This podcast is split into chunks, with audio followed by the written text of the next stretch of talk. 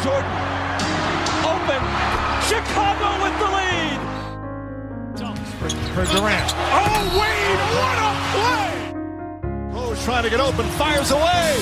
Bang! It's over. The Bulls win. James for the win. It's gone. LeBron James at the buzzer. Curry gets it. Fakes. Fires three-pointer. Καλησπέρα σε όλους. Είμαι ο Μάνος. Έχω μαζί μου τον Χρήστο. Καλησπέρα. Και αυτό είναι το Around the League 102.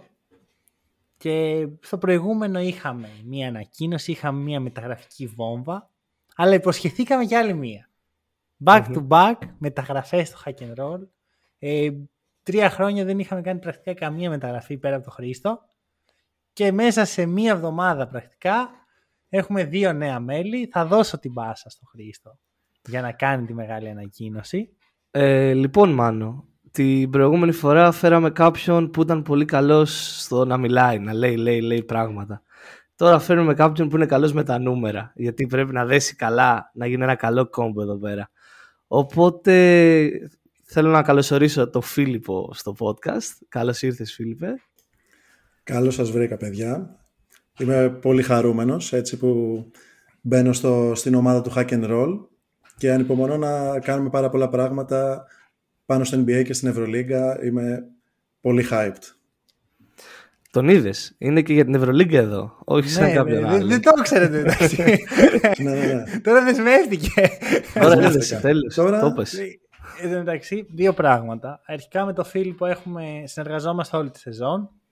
Έχουμε ε, δραστηριότητα κυρίως στα social media με γραφήματα που εγώ δεν έχω ιδέα πώς φτιάχνονται, απλά ο Φίλιππος είναι εκεί γι' αυτό.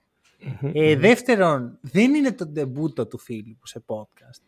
Γιατί δύο εβδομάδες πριν ε, έρθει εδώ πέρα να κάνει τον ντεμπούτο του, πήγε και συνεργάστηκε με τους ε, B-Ball Index, αν δεν κάνω λάθος, Σωστά. και έχεις κάνει podcast και μάλιστα στα αγγλικά. Και θα- τώρα θα μιλήσεις γι' αυτό και θα μας πεις πώς είναι ε, να κάνεις Ναι. podcast στα αγγλικά. ναι, ναι. Ήταν ένα επίπεδο παραπάνω. δηλαδή να, μιλάς, να μην μιλάς στην native γλώσσα σου.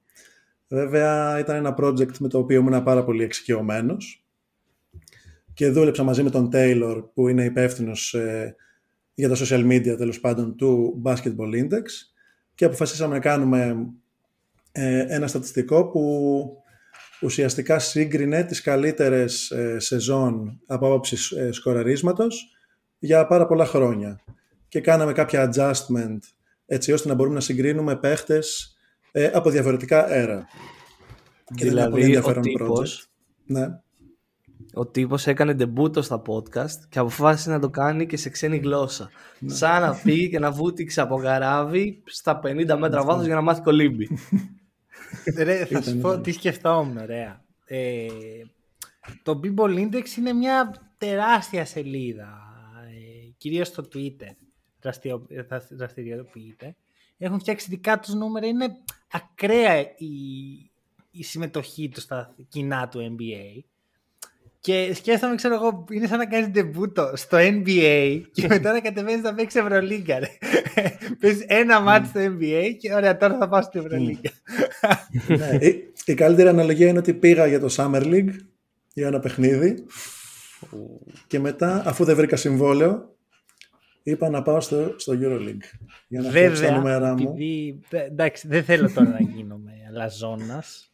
Θεωρώ πως το hack and roll είναι πολύ πιο υψηλό το επίπεδο ε, από ότι στο People Index. Στο, φο- στο podcast, στο podcast. Ναι. στο podcast. Ε, έχουμε λοιπόν και τον glue guy μας. Είμαστε τετράδα πλέον. Υπόσχομαι όχι άλλες μεταγραφές για φέτος το καλοκαίρι. Το αλλά, ρόστερ έκλεισε. αλλά την επόμενη φορά που θα έχουμε Eurostep θα έχουμε άλλη μια ανακοίνωση διαφορετικού περιεχομένου. Λοιπόν και πάμε στα δικά μας, πάμε στα του Around the League. Ε, πιάσαμε την προηγούμενη εβδομάδα με το Βασίλη τις 15 ομάδες Ανατολής, τι κάνουν, τι κάναν μάλλον στη Μμ. μεταγραφική περίοδο που πλέον δεν γίνεται και πολλά πράγματα, κάτι περίεργα συμβόλαια με παίχτες που δεν τους ξέρω προσωπικά. ε, και έχουμε φτάσει τώρα να μιλάμε για τη Δύση, Ε, 15 ομάδες. Θα φτάσουμε και στην ομάδα του Φίλιππου που δεν θα την αποκαλύψω για όποιον δεν την ξέρει μέχρι να φτάσουμε. Και θα το πάρουμε πάλι ένα λάξ ξεκινώντας από το Σαν Αντώνιο Spurs. Ε, θα το πιάσω. Θα το, θα το αρχίσω. Δεν έχουμε να πούμε πολλά για τους Spurs. Το ξεκαθαρίζω. Ωραία. Γιατί ε, έχω εδώ πέρα δύο ανθρώπους που είναι ικανοί να μιλάνε μόνο για τους Spurs σήμερα. Όχι ότι είναι η ομάδα τους, απλά έχετε αυτή την ιδιότητα. θα μπορούσα. Οπότε θα προσπαθήσουμε να το κάνουμε κόσμιο. Εντάξει, μπαίνουμε πλέον στο Γουεμπανιάμα αέρα. Στο Σαν Α, όχι στο Πόποβιτς αέρα. Δεν πήραν καινούργιο προπονητή. Ένα νεαρό, έτσι, με, με σέρβικη καταγωγή. Παρεπτόντως να ξέρεις ότι ο Πόποβιτς όντως έχει σέρβικες ρίζες πολύ πίσω. Ε, για να τελειώνει σε ήττ στο επίθετό του θα ήταν νομίζω και θα μπορούσα τώρα να πω διάφορα για την έλλειψη point guard και όλα αυτά, αλλά δεν έχουν τόσο σημασία για μια ομάδα που τώρα ουσιαστικά ξεκινάει τον κορμό, να συνθέτει τον κορμό της. Δηλαδή, είχε ένα κορμό, βάζει και τον superstar, τώρα αρχίζει η εξέλιξη. Θέλω να ρωτήσω τον Φίλιππο όμως, γιατί ξέρω ότι έχει εδώ πέρα ένα take ε, που κρύβεται. Okay. Ποιος πιστεύεις ότι είναι αυτή τη στιγμή στο long term, όχι φέτος, ναι. ο νούμερο 2 των Spurs; Ωραία. Λοιπόν, αρχικά να πούμε και για τον Wembanyama κάποια λόγια. Ε, είναι ένα απίστευτο prospect. Δηλαδή, οριακά έχει το μεγαλύτερο hype ε, μετά το LeBron. Οριακά αντίστοιχο θα έλεγα. Ε, είναι ένας παίκτης που έχει το, το πάτωμά του, με το, το floor του είναι ένας elite αμυντικός, defensive player of the year και δεν υπάρχει ταβάνι δυνητικά. Ας ευχηθούμε να είναι υγιής από απόψη τραυματισμών και αυτά και sky is the limit. Ε, αυτά έχω να πω για τον Wemby. Τώρα έχουν ε, δύο-τρεις παίχτες νέους που μου αρέσουν αρκετά. Ε, είναι ο Βασέλ, ο Κέλτον Τζόνσον και ο Σόχαν. Αλλά για τη νούμερο 2 επιλογή θα δώσω το, τους πόντους στον Βασέλ. ναι, ναι, ναι. Και η αλήθεια είναι ότι έχουμε συζητήσει. Ναι, ναι, ναι. Σε ε, Βασέλ εναντίον Τζόνσον.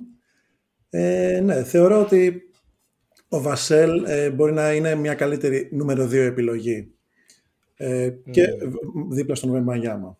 Εσείς τι πιστεύετε, παιδιά; Εγώ προσωπικά νομίζω ότι δεν θα χρειαστούν φέτος νούμερο 2 επιλογή για την ώρα. Ε, θα, δηλαδή θα αποφύγω να απαντήσω στην ερώτηση.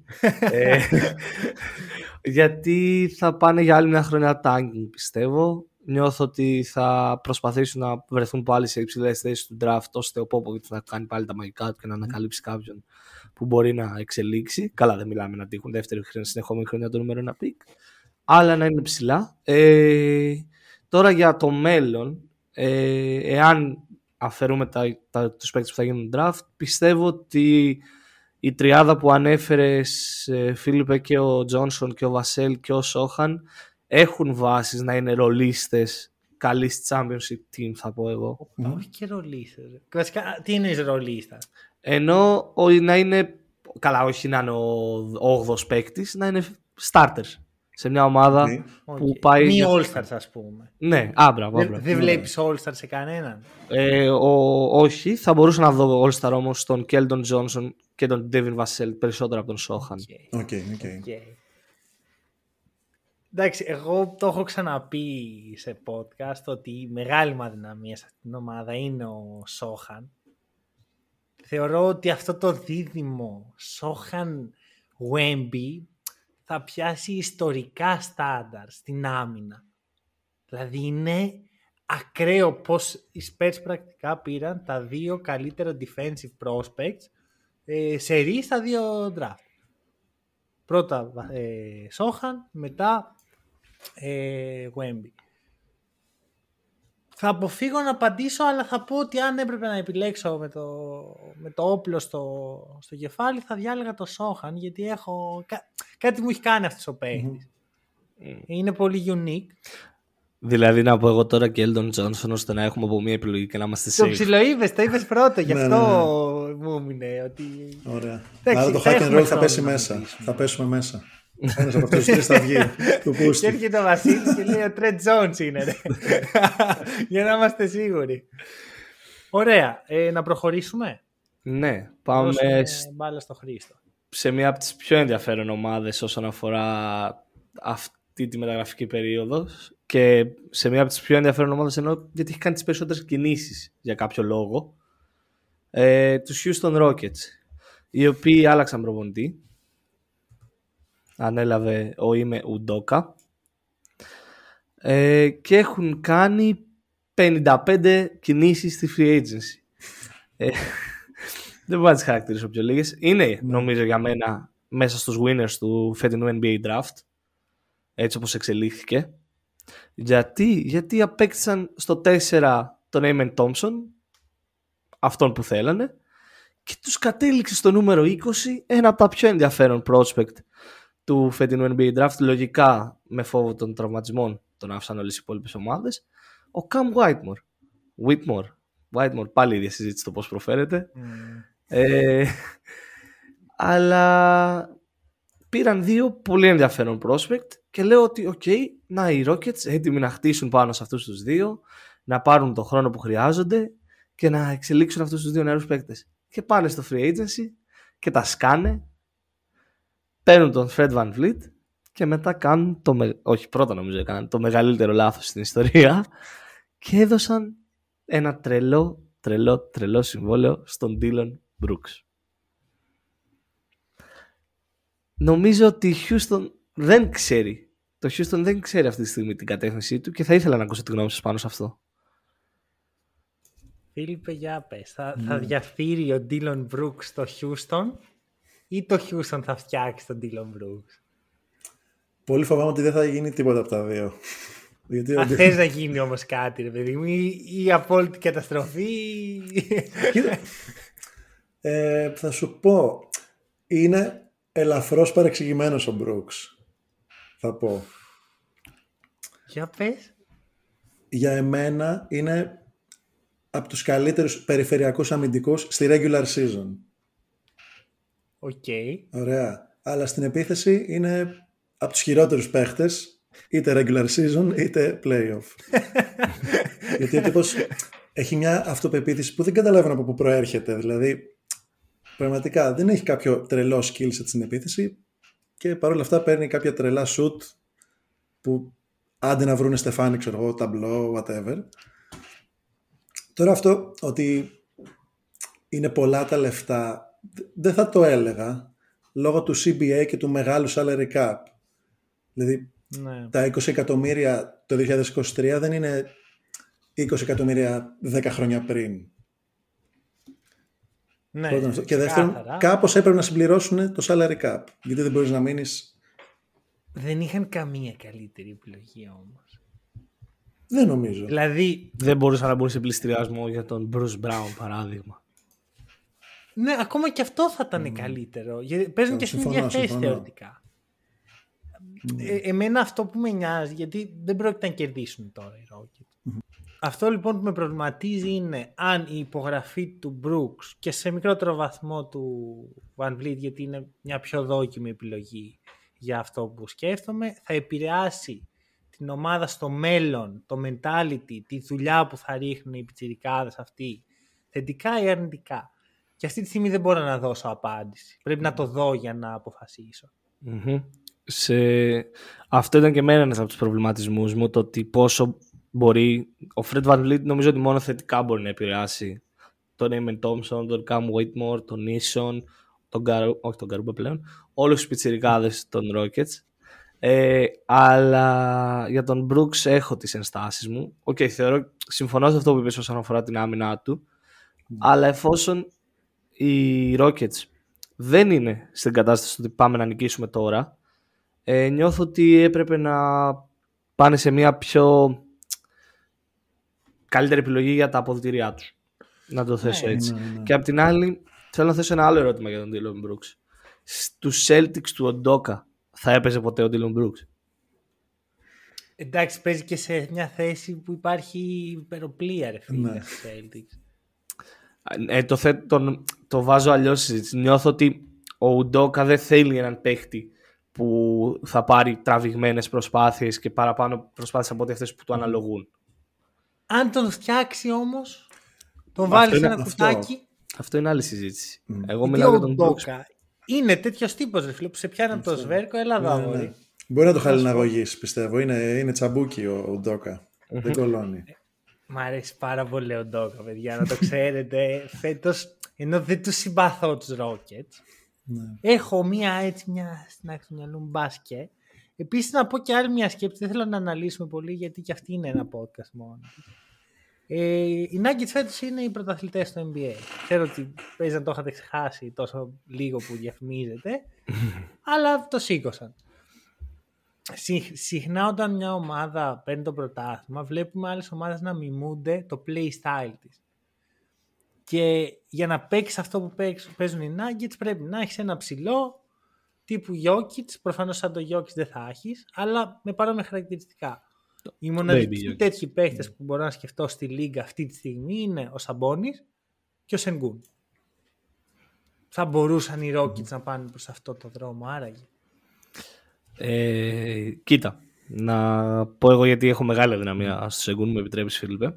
Ναι, ναι. Ε, ο, ξέρεις, και, ε, ξέρεις Μάνο, το έχω νομίζω το έχω επαναλάβει και στο μικρόφωνο, ο Σεγκούν είναι από τους αγαπημένους μου παίκτες στο NBA αυτή τη στιγμή. Ε, γιατί μου αρέσει πάρα πολύ. Μπράβο. το, το, το έβαλα πολύ σωστά επιχειρήματα. Τέλος πάντων. Ε, οι Rockets όμως δεν μπορούν νομίζω να βασιστούν στον Σενγκούν γιατί να φτάσει στο επίπεδο. Καλά, σίγουρα δεν μπορεί να φτάσει στο επίπεδο του Jokic. Να γίνει διπλός MVP και ένας από τους πιο. ίσως ο καλύτερος επιθετικός παίκτης στο παιχνίδι αυτή τη στιγμή. Ε, οπότε θα χρειαστούν και άλλα όπλα στη φαρέτρα για να γίνουν championship team. Δεν νομίζω ότι ο Σενγκούν θα είναι ο superstar τους στο πρωτάθλημα. Οκ. Συμφωνώ, συμφωνώ. Μπορεί να χρησιμοποιηθεί σαν πόλος δημιουργίας στο πλαίσιο της επίθεσής τους εννοείται, αλλά δεν μπορεί να είναι η primary επιλογή. Αυτό. Τον βλέπω περισσότερο σαν στυλ Σαμπόνι στους Kings. Ωραία. Μπορώ να πω πολλά εδώ, αλλά θα το αποφύγω και θα βάλω ένα αστερίσκο στις σημειώσεις μου. ε, Φίλιππε, οδήγησέ μας στο- στον επόμενο προορισμό. Λοιπόν, πάμε στην ε, τρίτη ομάδα από το τέλος, στην ε, Δυτική Περιφέρεια και μια ομάδα που έχει συζητηθεί πάρα πολύ το καλοκαίρι ε, και είναι οι Portland Trail Blazers. Ας ξεκινήσουμε ε, χρονικά. Βασικά, βοηθήστε με, δεν ξέρω αν θα τα πω σωστά χρονικά, αλλά θα τα πω. Λοιπόν, κάνανε draft τον Scott Henderson στο νούμερο 3. Ε, είναι μια πολύ καλή επιλογή για μένα. Τον βρίσκω πολύ, ειδικά το δίδυμο με Shadon Sharp, είναι πολύ εντριγκαδόρικο δίδυμο και θα είναι πολύ fun to watch. Ε, έπειτα έχουν υπογράψει τον Jeremy Grant, του κάνανε ανανέωση συμβολέου.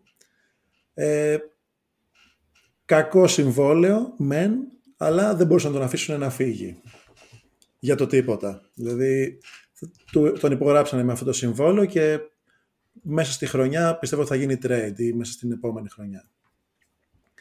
Και το κερασάκι στην τούρτα, Dame Time, δεν ξέρω αν με βλέ- δεν με βλέπουν από την κάμερα όσοι μας ακούνε, ο οποίος Άρεσε ζήτησε αυτό. ανταλλαγή με αποκλειστικό προορισμό τους Miami Heat. The floor is yours, παιδιά. No, τα είπες πολύ καλά όσον αφορά τη χρονική σειρά τους. Απλά είχε προηγηθεί, είχαν προηγηθεί πολλά trade talks στο draft. Ναι, που δεν οδήγησαν πουθενά. Ζήτησαν κάποια στιγμή από τους Heat τον Αντεμπάγιο. Ε, που, ξέρεις, αυτό, αυτό για μένα είναι όλοι οι Blazers, ρε φίλε. Αυτό ότι δεν έχουμε ιδέα που βρισκόμαστε Ναι. και τι, τι πάμε να κάνουμε. Ποιο, ποιος είναι καλός, ο Αντεμπάγιο, έλα ρε φέρτον. τι θέλετε μωρέ, δώσε και ένα draft pick. Οπότε για το Portland εγώ ειλικρινά δεν έχω να πω πολλά. Ε, μια ομάδα η οποία λέει θα κάνω trade τον ηγέτη μου για να χτίσω για το μέλλον γύρω από το Scoot και κάνει resign το Jeremy Grant. Ενώ είχε την ευκαιρία να μην το κάνει έτσι. Υπήρχε η, η δυνατότητα. Δηλαδή μία χρονιά δεν μπορεί να κάτσει στα αυγά τους, να είναι κακή ομάδα και να πάρουν λίγο ταλέντο από τον draft. Ναι. Πρέπει οπωσδήποτε να παλεύουν για τα playoffs και τελικά να μην μπαίνουν. Γιατί και φέτος θεωρητικά έκατσαν τυχεροί που ε, έφτασαν στο top 3 pick, έτσι. Αλλά όχι. όχι. κάθε χρόνο, κάθε μέρα, καθαρά Δευτέρα. Μμ. Κάθε Εγώ δεν- φορά θα βγαίνουμε στη δο- ε, 10η-11η, θα παλεύουμε για το play-in και ό,τι γίνει. Μ, Δεν θέλω να ασχοληθώ. Χρήστο ε, και Φίλιππε, πάρτε ό,τι θέλετε να πείτε για τους Blazers και πάμε. Ε, εγώ θα πω πάλι κάτι που σχολιάσαμε και στο προηγούμενο επεισόδιο για τους παίκτες που αποφασίζουν αυτοί που θέλουν να γίνουν trade. Ε, το είδαμε με τον Harden, το βλέπουμε τώρα και με τον Lillard. Ε, θεωρώ, θα ξανα, απλά αυτό ήθελα να επαναλάβω ότι είναι κάτι πολύ κακό αυτή τη στιγμή αυτό για το NBA. Εντάξει, αυτό Α- σηκώνει πολύ κουβέντα. Μμ, θα ήθελα να ακούσω βέβαια και την άποψη του φίλου πάνω σε αυτό. Γιατί του Βασίλη την ακούσαμε. Ναι, ναι. Ε, ναι, αυτ- όταν φ- το player empowerment έτσι που διαφημίζεται και λέγεται τόσο πολύ, όταν φτάνει σε αυτό το σημείο, είναι αρνητικό για τη λίγα. Δηλαδή, οκ, όταν είσαι free agent, έχεις το δικαίωμα να διαλέξεις να πας όπου γουστάρεις. Αλλά όταν α, είσαι μέλος μιας ομάδας, μπορείς να απαιτείς πού θα γίνεις ανταλλαγή ή να γίνεις ανταλλαγή μια συγκεκριμένη στιγμή. Δηλαδή, το θεωρώ Έχοντας λάθος. υπογράψει και το μεγάλο Σωστά, συμβόλαιο, σωστά. έτσι. Ναι, ναι, ναι. Το οποίο υποτίθεται ότι το υπέγραψες και έχουν τη δυνατότητα οι ομάδες που κάνουν re-sign τον παίχτη. ναι. Υποτίθεται ότι έχουν για να τον κρατήσουν γίνεται αυτό, όχι για να υπογράψει και μετά να φύγει. Μμ. Μμ. Α, τι θα, ναι. Αν, εγώ πιστεύω ότι δεν θα καταλήξουν σε ανταλλαγή άμεσα. Δηλαδή μέχρι να ξεκινήσει η σεζόν. Αν σε περίπτωση που γίνει αυτό, τι θεωρείτε ότι θα γίνει; Θα παίζει ο Λίλαρντ ή θα κάνει το κόλπο που έκανε ο Άντωνι Ντέιβις με πολιτικά και θα κάνει παλαμάκια περιμένοντας να γίνει ανταλλαγή και αποφεύγοντας έναν πιθανό τραυματισμό; Να πω εδώ σε αυτό που λες ότι ο Ντέιβις ήθελε να παίζει γιατί είχε κάτι ρήτρα στο συμβόλαιό του σχετικά με το All NBA team. Μμ. Οι Pelicans δεν τον έβαζαν γιατί φοβόντουσαν να μην τραυματιστεί. Ναι. Και εδώ Οκ, που τα λέμε, οκ. μιλάμε Ναι, για τον δεν το είχα Davis. σωστά Προφανώς στο και μυαλό φοβόντουσαν μου. να μην τραυματιστεί. Ε, οριακά τον έβαζαν στις προπονήσεις νομίζω τον Davis για να μην τραυματιστεί. ναι, κάναν ό,τι μπορούσαν, ρε παιδί μου. Και αυτός λέει: Όχι, εγώ θέλω να μπω All NBA. Δηλαδή θέλω να φύγω, θέλω να πάω εκεί που θέλω, στον κολλητό μου, αλλά θέλω να παίζω τώρα και να πάρω τα λεφτά. Η απληστία Ναι. στο. στο Τέλος πάντων, τώρα με έχει πιάσει. Ναι. Μπορώ να Ο φύγω από Damian εδώ. Lillard εφόσον φτάσουμε τη στιγμή που ξεκινάει η σεζόν και δεν έχει γίνει trade πραγματικά θα είναι σε πολύ δύσκολη θέση γιατί ή θα ρίξει πάρα πολύ το όνομά του όσον αφορά τους ε, fans του Portland ή θα ρίξει πάρα πολύ τον εγωισμό του και θα μπει να παίξει και να προσπαθεί να κάνει ό,τι μπορεί για άλλη μια χρονιά. Ναι. Πολύ παρακάτω. ασχοληθήκαμε. Πάμε Αυτό. παρακάτω. και άλλη μια ομάδα που δεν έχω προσωπικά όρεξη να ασχοληθώ. Γιατί όμως, ωραία, να εξηγήσω. Ωραία. Utah Jazz. Υπάρχει έτσι υλικό, υπάρχει ταλέντο. Κάνουν δύο πράγματα τα οποία εγώ δεν τα καταλαβαίνω. Αρχικά υπογράφουν το που λένε από το φετινό draft και ο George. Ανυπομονώ να τον δω και ε, θα έχει την ευκαιρία του. Έχω όμως ένα θέμα. Έχουν τον Μάρκανεν, ωραία πυλώνα, εκεί power forward, ωραίος. Πάνε και υπογράφουν δύο παίχτες στη θέση του. Τον ένα από τον draft, τον Hendrix, τον άλλον ε, με trade από τους Hawks, τον John Collins. Που κανένας από αυτούς τους δύο δεν ταιριάζει δίπλα στο Μάρκανεν. Ο Χέντριξ ίσως αν αν εξελιχθεί και αποκτήσει και το σουτ που θεωρητικά μπορεί να βάλει στο παιχνίδι του, το ακούω. Ο John Collins, ρε παιδιά, τι να παίξει δίπλα στο Μάρκανεν; Δηλαδή εκεί που συζητάγαμε για το τρελό spacing των Jazz, τώρα θα παίζουν με Μάρκανεν στο... και Collins στα forward και center το Walker Kessler. Μμ. Ε, κοίτα. Μισό, να, να ολοκληρώσω Α, τη ολοκλήρωσε, σκέψη. ολοκλήρωσε. Νόμιζα ότι ολοκλήρωσε. Συγγνώμη. Και σαν να μην έφτανε αυτό, οι, οι Jazz κάνουν skip τη leg day και σου λέει εγώ δεν θέλω guard. Θα παίξω με, με Colin Sexton και Jordan Clarkson. Είναι λίγο στενάχωρο αυτό. Μμ. Ναι. Κοίτα, οι Jazz το, είχα, το έχω ξαναπεί. Μ' αρέσει πάρα πολύ όλο αυτό που γίνεται το, με όλα αυτά τα prospects που μαζεύονται γιατί όντως και ο Μάργανεν μου αρέσει σαν παίχτης. Αλλά απ' την άλλη, τώρα όσον αφορά τον Collins, νομίζω ότι το πώς το σκέφτηκαν είναι ότι εφόσον μπορούμε να τον πάρουμε για το τίποτα. Δεν το τίποτα. Δεν έδωσε κυριολεκτικά τίποτα για να πάρουμε τον John Collins. Εάν γίνει κάτι κάπως, με κάποιο τρόπο και εξελιχθεί, είναι καλύτερος παίκτης με εμάς, όχι πολύ, λίγο καλύτερος παίκτης, μπορούμε να πάρουμε κάτι αντάλλαγμα παραπάνω από ό,τι δώσαμε πίσω. Σε άλλο, σε άλλο trade. Γιατί το να πάρουν πίσω έναν παίκτη τύπου Rudy Gay είναι λίγες πιθανότητες. Ωραία. Φίλιππε, τι γνώμη έχεις γι' αυτό; Έχω να απαντήσω, απλά Ναι. θέλω να ακούσει και το Φίλιππο πριν. Δεν ξέρω, αυτή η κίνηση για να έρθει ο Collins στη Utah με προβλημάτισε πάρα πολύ. Γιατί είναι αυτό που είπε, είπε ο, ο Μάνος. Κάνουν draft στο νούμερο 8-9 τον Taylor Hendricks, που προορίζεται και αυτός για τις θέσεις 3 και 4. Και φέρνουν και τον John Collins. Τι θα κάνουν, θα παίξουν με συνέχεια όλα τα, και τα 48 λεπτά με τρεις ψηλούς και δύο guard; Δεν ξέρω, δεν ξέρω. Βέβαια έχουν κάποια πολύ ωραία prospect και έναν οριακά All-NBA παίχτη. Τώρα αυτή η μαγιά πώς θα μπορέσει να είναι ανταγωνιστική στη Δύση δεν το ξέρω. Ναι. Mm. Ειδικά στη φετινή Δύση που θα δούμε και στη συνέχεια. Εντάξει, οι ομάδες που έχουμε μιλήσει τώρα δεν ισχύει τόσο αυτό, αλλά στην πορεία γίνεται σφαγή. Και εγώ θα σου πω, Χρήστος, αυτό που λες, ότι για να πάρεις κάτι καλύτερο για τον John Collins, πρέπει ο Collins να δείξει κάτι καλύτερο. Ναι, αυτό είπα. Ο Αυτό είπα Collins ότι είναι ευτυχώς. ένας παίχτης ο οποίος θέλει δίπλα του ένα πολύ καλό δημιουργό για να, να του φτιάχνει παιχνίδι. Είναι ετερόφωτος. Μμμ. Ο Collin Sexton είναι αυτός ο δημιουργός. Και ο Keyonte George είναι αυτός ο δημιουργός. Στη δεύτερη Δεν πεντάδα. είναι αυτού του επίπεδου σε αυτή τη φάση. Μπορεί να γίνει κάποια στιγμή πολύ θεωρητικά. Μμμ. Που ο Τζορτ για μένα είναι πρώτα σκόρερ μετά δημιουργός. Αλλά ακόμα και να εξελιχθεί αυτό θα γίνει σε τρία χρόνια, όχι φέτος Ναι, συμφωνώ. ή του χρόνου. Ε, γι' αυτό έβαλα και την παράμετρο αυτή ότι ο Collins θα μπο- πρέπει να γίνει λίγο καλύτερος αλλά ε, είμαστε σε μια ομάδα που αυτή τη στιγμή πέρυσι σε κάποια φάση κινούταν στη, στη θέση των play-in, στο τέλος το χάσε ε, δεν νομίζω ότι απογοητεύτηκε που το χάσε και, είμαστε και μιλάμε για μια ομάδα που έχει όλα τα picks μιας άλλης ομάδας. Το... θα μιλήσουμε για αυτή την ομάδα, σίγουρα. Που σημαίνει ότι Ε, μπορεί να κάνει αυτό που θέλει να κάνει το Houston, μπορεί να το κάνει. Ωραία. Ωραία. Ε, πάμε παρακάτω. Να πω θα, θα τελευταία. καταλάβετε γιατί γελάω. Ε, έτσι δεν είμαι τρελός. Να πω κάτι τελευταίο για τους Jazz και να κλείσουμε. Για πες. Ε, να θυμηθούμε ότι ο John Collins είναι στο, στο trade machine όλων μας τουλάχιστον δύο χρόνια. Και προφανώς αυτό τον έχει επηρεάσει ψυχολογικά.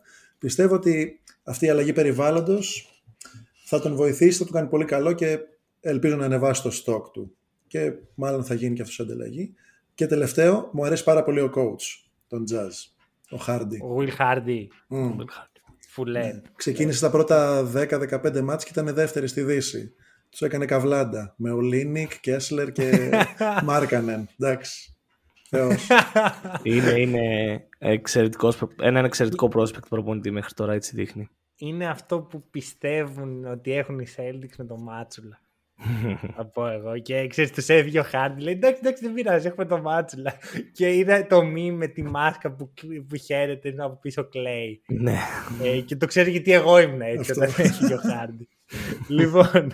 Ε, Dallas Mavericks. Και τώρα θα μιλήσει ο, ο Χρήστος για μια οριακά για την ομάδα του. θα πω. Δηλαδή την ομάδα που τον έφερε ως εδώ τουλάχιστον. Α, μπράβο, α, μπράβο. Οκ, αυτό το δέχομαι. Ε, και όντως είναι μια από τις ομάδες που αν με έβαζες να βάλω σε σειρά προτεραιότητας ποιες ομάδες που στηρίζω, είναι μια από αυτές. Ε, και οι Dallas Mavericks κάναν το πρώτο βήμα στο δεν ξέρω σε ποια κατεύθυνση πάω. Ανανέωσαν τον Kyrie Irving και ταυτόχρονα δεν κάνουν καν minimum πρόταση στον Christian Wood. Καλά κάνανε. Καλά κάνουν από μια Καλά άποψη. Όχι για τον Αλλά- Kyrie, για τον Christian Wood. Ναι, Μπράβο. Δηλαδή, δύο, τον έχεις δύο προβλήματα στο ρόστερ, σα έχεις τουλάχιστον ένα μόνο. οκ. Ε, όμως οι υπόλοιπες κινήσεις των Mavericks απ' τη μία δείχνουν ότι θέλουν να κρατήσουν το ρόστερ όπως έχει, απ' την άλλη προσθέτουν παίχτες με ίδια χαρακτηριστικά με άλλους παίχτες. Παράδειγμα, Grant Williams. Έχει παρόμοια χαρακτηριστικά με τον Reggie Bullock. Ε, α, ντροπή ρε εσύ. Ο οποίος έχει φύγει, έτσι, δεν είναι στην ομάδα πλέον. Ο Bullock νομίζω έφυγε για να Ναι, πάει. στους όχι Spurs. για να... Ήταν Ναι, μέρος, για να μέρος πάει. της ανταλλαγής. Οκ. Το Αυτό, sign and trade. αλλά- Αδιάβαστος. όχι να βάλουμε τώρα έναν εξελίξιμο ανερχόμενο 3D παίχτη στο ίδιο του βάλουμε το Reggie Bullock. Σε παρακαλώ. Ανερχόμενο εξελίξιμο 3D παίχτη τον Grant Williams. Δεν είναι. Φίλιππε, πάρε θέση. Σε παρακαλώ, πάρε θέση. Απλά πάρε θέση. Δεν... Υποστήριξέ Κοίτα. με. Δεν ξέρω τι να πω εδώ πέρα. Ανερχόμενος, ναι. 3D, ναι. Εξελίξιμος, δεν νομίζω. Γιατί... Τι παραπάνω μπορεί να αποκτήσει πέρα από το 3D ο Grant Williams; Πραγματικά. Α, λέ, λες ότι έχει φτάσει στο ταβάνι του. Καλύτερο 3, καλύτερο D. Κάτι ρε που, παιδιά, κάτι που μπορεί να βελτιώσει το προσθέσει, ποσοστό. κάτι που μπορεί να προσθέσει στο παιχνίδι του είναι να φτιάχνει τη δική του φάση. Όχι, Αυτό δεν μπορεί να προϋποθέτει το να, προσθέσει. να, πιάσει την μπάλα πρώτα, που δεν Μα θα την δεν πιάνει χρειάζεται ποτέ. αυτό η Maverick. Ωραία. Συμφωνώ ότι δεν το χρειάζεται αυτό οι Mavericks. Ναι. Θα Anyway, πάρουνε, μισό, θα πάρουν ό,τι μπορούν αμυντικά. Που Μμμ, οριακά είναι ίσως ο καλύτερος αμυντικός στο roster αυτή τη στιγμή. μμμ. Δηλαδή, ποιος είναι ο ανταγωνισμός, το Maxi Kleber; Ναι. ναι. Όταν οι Και θα δύο πάρουν- καλύτεροι σου αμυντικοί είναι forwards, τεσσάρια και περιφερειακούς Και δεν έχεις θα αυτούς, είναι- ναι. Ε, Αρνητής επίθεσης, όπως πολλοί παίχτες των, ε, των Mavericks τα τελευταία χρόνια. Νιώθω ότι ο Grant Williams ήταν πολύ system player του Doka. Ε, μένει να τον δούμε στην πράξη. Η αλήθεια είναι ότι δίπλα στο Λούκα όντως μπορεί να εξελιχθεί σε αυτό που ανέφερες. Ε, απ' την άλλη να δώσουμε λίγο και τα λουλούδια σε δύο τύπους εδώ πέρα που κάνανε ένα podcast και λέγανε ότι οι Mavericks πρέπει να επιλέξουν τον Derek Lively με το pick τους στο draft. Ναι. Το- Αυτό δεν το, εγώ δεν παίρνω credit. Ήταν του Χρήστου 100%. Ε, όχι, εγώ... Με, με έπεισε όταν συζητάγαμε για το draft. Ότι Η αυτός αλή- είναι ο παίχτη. Συμφώνησες, οπότε δίνω και στους δύο μας τα λουλούδια. Ήτανε που λένε που όντως τέριαζε σε αυτή την ομάδα. Μ' αρέσει πάρα πολύ σαν fit. Ε, φίλε, ποια είναι η άποψή σου για τον Derek Lively, η αλήθεια είναι; Ε, Και εκτός από τον Derek Lively, θέλω να μας πεις να, να λύσεις κι άλλο ένα dispute που έχουμε εδώ με τον Χρήστο. ωραία. Αν προτιμάς τον, ε, ε, τον, για τους Mavericks τον Kyrie ή τον Van Vliet; Άντε πάλι τα ίδια. Το υποθετικό Ε, σενάριο. Λοιπόν. Ναι, για τον Lively να πω ότι δεν τον έχω παρακολουθήσει πάρα πολύ, αλλά αυτά, από αυτά που έχω διαβάσει και έχω δει, πρόκειται για έναν ε, πολύ καλό ψηλό στο, κοντά στο καλάθι, μετά από pick and roll και είναι και decent θα έλεγα στο rim protection και στα rebounds, με προϋποθέσεις εξέλιξης. Ε, κολλάει πολύ στο σύστημα που θέλουν να κάνουν οι Mavericks. Τώρα, στο δίλημα που μου έβαλες, ε, δεν θα διάλεγα κανέναν από τους δύο. Αλλά; Τρίτη επιλογή. Ναι, ο ιδανικός παίχτης που θα ήθελα να δω δίπλα στον Doncic, νομίζω μόνο το έχω ξαναπεί, είναι ο Jimmy Butler. ναι, ναι, μου το έχεις ξαναπεί. Μου το έχεις ξαναπεί. Δηλαδή θέλει έναν elite two-way παίχτη δίπλα του. Δεν θέλει άλλο Αλλά έναν... ξέρεις, δεν είναι ρεαλιστικό αυτό. Ναι, δεν είναι ρεαλιστικό. Εμείς αυτή τη Και στιγμή ο- είχαμε αυτό το υποθετικό σενάριο γιατί ήταν free agents και οι δύο Ο και Van μπέρδεψαν Vliet. συμβόλαια και οι Ναι. δύο. Ω, Είναι τότε ένας- Kyrie, Kyrie θα πω τότε. Αν... Όπα ρε. Ναι. Ρε παιδιά, δεν μπορεί να το βλέπω μόνο εγώ. Thank Εγώ you. ειλικρινά πιστεύω ότι άμα βγάλεις από αυτό το ρόστερ το, το παράσιτο που λέγεται Kyrie Irving, αδελφός Kyrie, άμα θέλετε, και βάλεις τον Van Vliet, ο οποίος δίνει άμυνα, δίνει off-ball παιχνίδι, δίνει στοιχεία που θέλει ο Luka δίπλα του και τα είδαμε από τον Jalen Branson έχεις παιδιά πολύ σοβαρό ρόστερ. Τώρα με- έχεις βάλει μέσα παίχτες που στρετσάρουν το γήπεδο. Έχεις βάλει ένα μυστικό όπλο ονόματι Dante Exam. Σωστό. Έχεις τον Grant Williams, θα δούμε το Luca and Grant Show, το Grant Luca Show, άμα θέλετε. Και πας και παίρνει τον Καϊρή, ρε φίλε, που ξέρεις ότι θα τα διαλύσει όλα να πάσα στιγμή. Ε, ο τύπος ανέφερε ως κρυφόπλο τον Dante Exam, ε, τον Grant and Luca Show και είπε ότι αυτός μπορεί να τα καταστρέψει όλα αυτά, δηλαδή να καταστρέψει τη μετριότητα μιας ομάδας, είναι ο Καϊρή. Φίλε, αυτό είναι που δεν καταλαβαίνεις. Building blocks. Χτίζει σιγά σιγά και ο Καϊρή απλά τα διαλύει όλα. Πιστεύεις ότι ο Λούκα, αν οι Mavericks του λέγανε, κοίτα να σου πω, θα κάνουμε δύο με τρία χρόνια tanking και μετά πάμε να κερδίσουμε. Θα καθότανε. Μιλάμε για ένα Όχι παιδί που από τα tanking, ρε, 16 όχι του, το- με από τα βανδύ 16 του tanking. νικάει πάντα. Παιδιά, γιατί, γιατί η ομάδα γίνεται καλύτερη με Καϊρή από ότι με Βαγκλή. Τι, τι παραπάνω προσφέρει στο παιχνίδι των Mavericks ο Καϊρή; Δηλαδή, Ας η μου εξηγήσει διαφορά, κάποιος. η διαφορά που κάνει αμυντικά σε σχέση με τον Καϊρή σου κουνάει τόσο πολύ τη βελόνα ότι θα είναι η καλύτερη Ναι. ομάδα. Ναι, ναι, ναι, είναι ό,τι λείπει. Δεν- Κοίτα, Ω, δεν- δεν το ακούω όπως είπε και ο καθόλου Βασίλης, αυτό. ο Δεν Λούκα το ανεβαίνει ακούω σκάλες. Αλλά δεν μου λέει κάτι εμένα αυτό. Κοίτα, επιθετικά, πόσα σκαλιά πιο πάνω είναι ο Καϊρή από τον Fanfleet. Δεν τον βλέπει. Δύο-τρία. Μην το σκέφτεσαι. Δεν τον βλέπει καν. Δύο-τρία είναι, είναι, καλό, είναι καλός, αλλά δύο πράγματα. Πρώτα απ' όλα, off-ball παιχνίδι, το οποίο θα γίνει το μότο μου φέτος. Πάντου θα το λέω. Off-ball παιχνίδι. Αυτό χρειάζονται οι ομάδες. Και δεύτερον, είναι τόσο μεγάλο. Βασικά δεν είναι καν ρίσκο. Το ξέρουμε ότι ο Καϊρή θα τα κάνει όλα μπουρδέλο. Το ξέρουμε. Είμαστε σίγουροι. Δεν καταλαβαίνω γιατί το ξεχνάτε. Το έχει κάνει τρεις φορές. Πριν από έξι μήνες ήταν σε μια ομάδα που ήταν- έφτασε δεύτερη στην Ανατολή και ζήτησε trade. Και συζητάμε αν ο Καϊρή είναι καλή επιλογή. Ναι. Έχει μία αβεβαιότητα όπου πηγαίνει μαζί. ε, Το, Φέρνει το, μία το, αβεβαιότητα. point σου βασίζεται, το point σου βασίζεται στο ότι μπορεί να τα καταστρέψει όλα ο Καϊρή. Δεν Όχι, βασίζεται. βασίζεται ότι κατά πάσα πιθανότητα θα τα καταστρέψει. Αλλά ακόμα και να μην, δεν είμαι βέβαιος ότι σαν fit είναι καλύτερος. Εγώ από την άλλη είμαι γιατί θεωρώ, λέμε συνέχεια, λες για off-ball παιχνίδι, αλλά αυτή τη στιγμή στους Mavericks το μόνο που λείπει είναι on-ball παιχνίδι. Πέρα από τον Luka, αυτό κανένας έχει άλλος δεν μπορεί να φτιάξει τη δικιά του φάση, κανένας άλλος δεν μπορεί να επιτεθεί μόνος του κατα... κατακόρυφα μέσα. Ο Josh Green μπορεί. Ο Δεν Josh Green μπορεί.